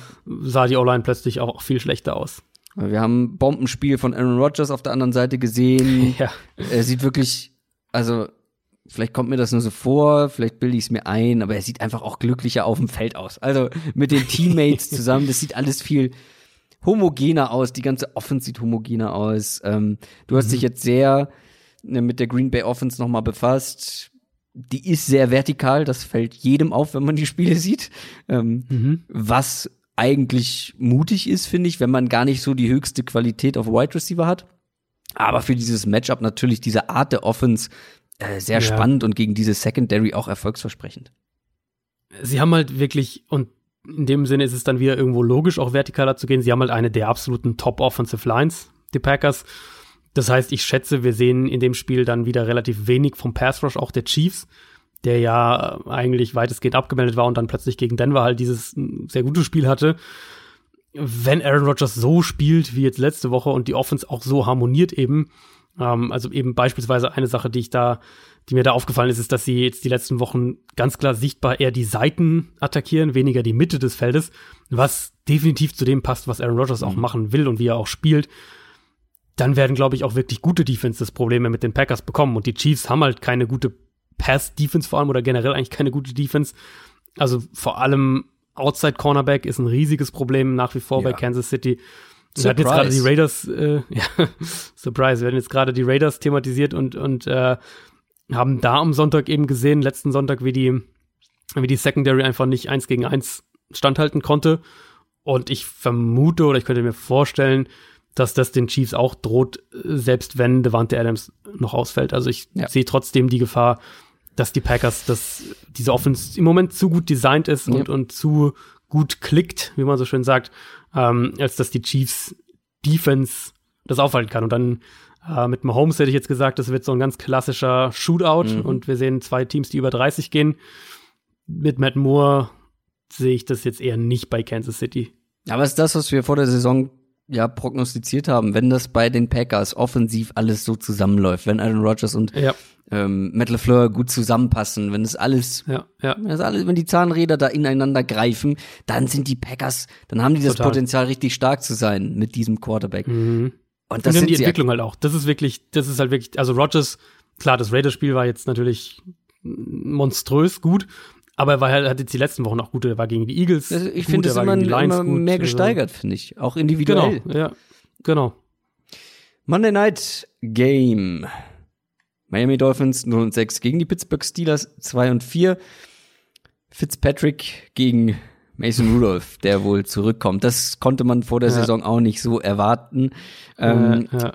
Fitzpatrick ist einfach alles egal. Der geht unfassbar viel Risiko. Schöner Satz. Das war der, so ein Fitzpatrick-Spiel ja, gegen, gegen, die Bills. Im positiven Sinne. Also im Pos muss man wirklich sagen, ja, er hat jetzt ja keine dummen Sachen gemacht. Aber ähm, schöner, wenig dumme Sachen. Schöner Satz. Ich weiß gar nicht, war es im Move the Sticks Podcast? Ich glaube ja. Schöner Satz. Fitzpatrick ist ein Quarterback, der es immer schafft, beiden Teams eine Chance zu geben.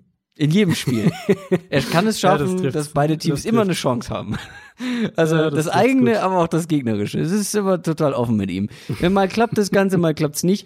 Ich finde ein bisschen, dass die Steelers Defense bisher noch unterschätzt wird. Also du hast vorhin so im Nebensatz mhm. gedroppt, dass du die Front sehr magst. Ja. Und ich finde, die Front wird immer stärker. Ähm, ja also das gefällt, gefällt mir einfach immer mehr, wie das auch zusammenläuft, wie die einzelnen individuellen, auch teilweise sehr jungen Spieler ja ähm, immer besser werden und gegen diese Dolphins O-Line, da weiß ich gar nicht, ob die Secondary so gut aussehen muss bei den Steelers. Also ich glaube, nach diesem Spiel wird da bei den Steelers nicht mehr so viel unterschätzt werden. Ja, also ich meine, ich hatte das ja auch gegen die Bills gesagt. Ähm, eigentlich sollte Miamis Offensive Line dem Pass Rush da nichts entgegensetzen können.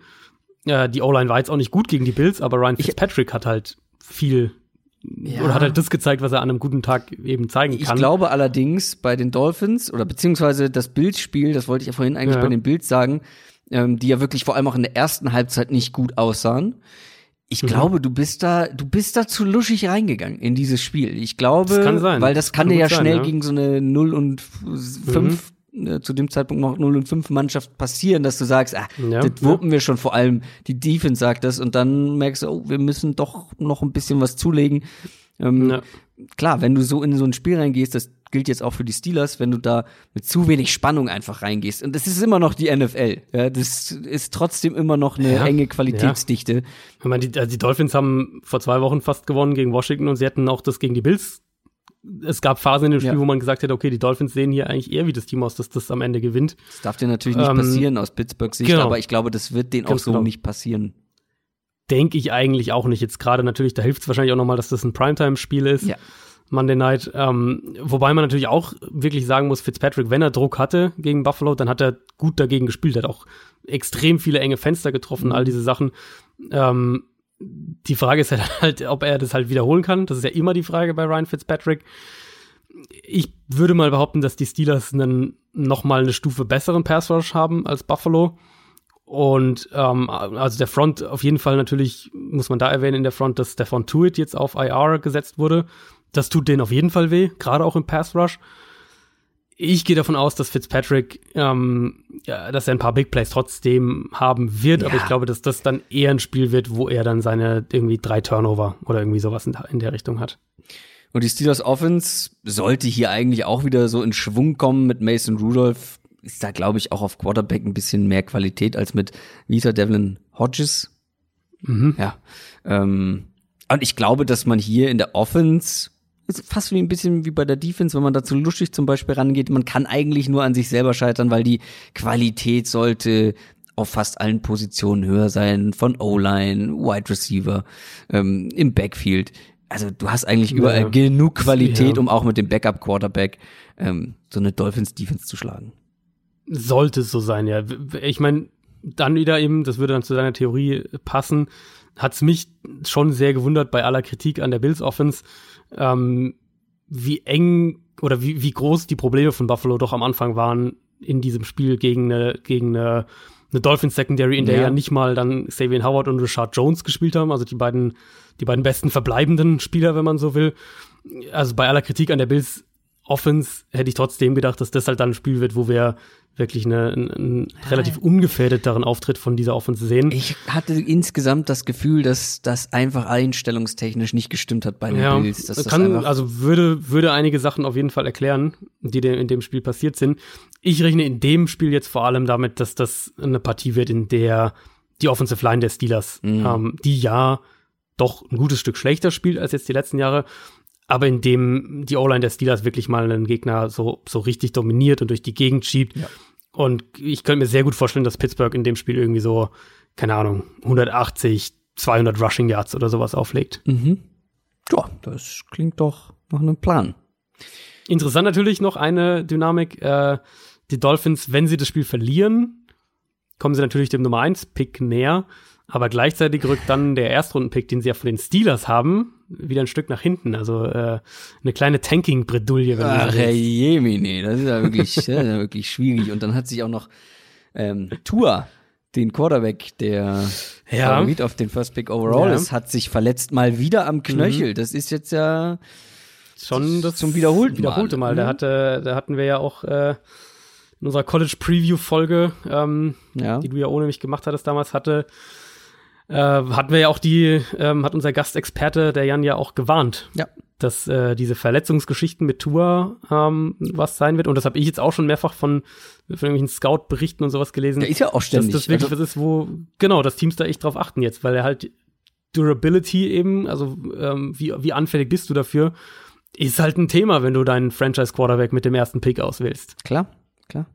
Kommt bisher immer relativ schnell wieder zurück. Schauen wir mal, wie das ähm, weitergeht wie das mit den Dolphins und dem First Pick Overall weitergeht oder mhm. die Bengals vielleicht da dann auch noch ein Wörtchen mitzusprechen haben. Das war's für diese Woche. Wir haben aber natürlich wie jede Woche noch die Prediction of the Week von den Kollegen von Football A.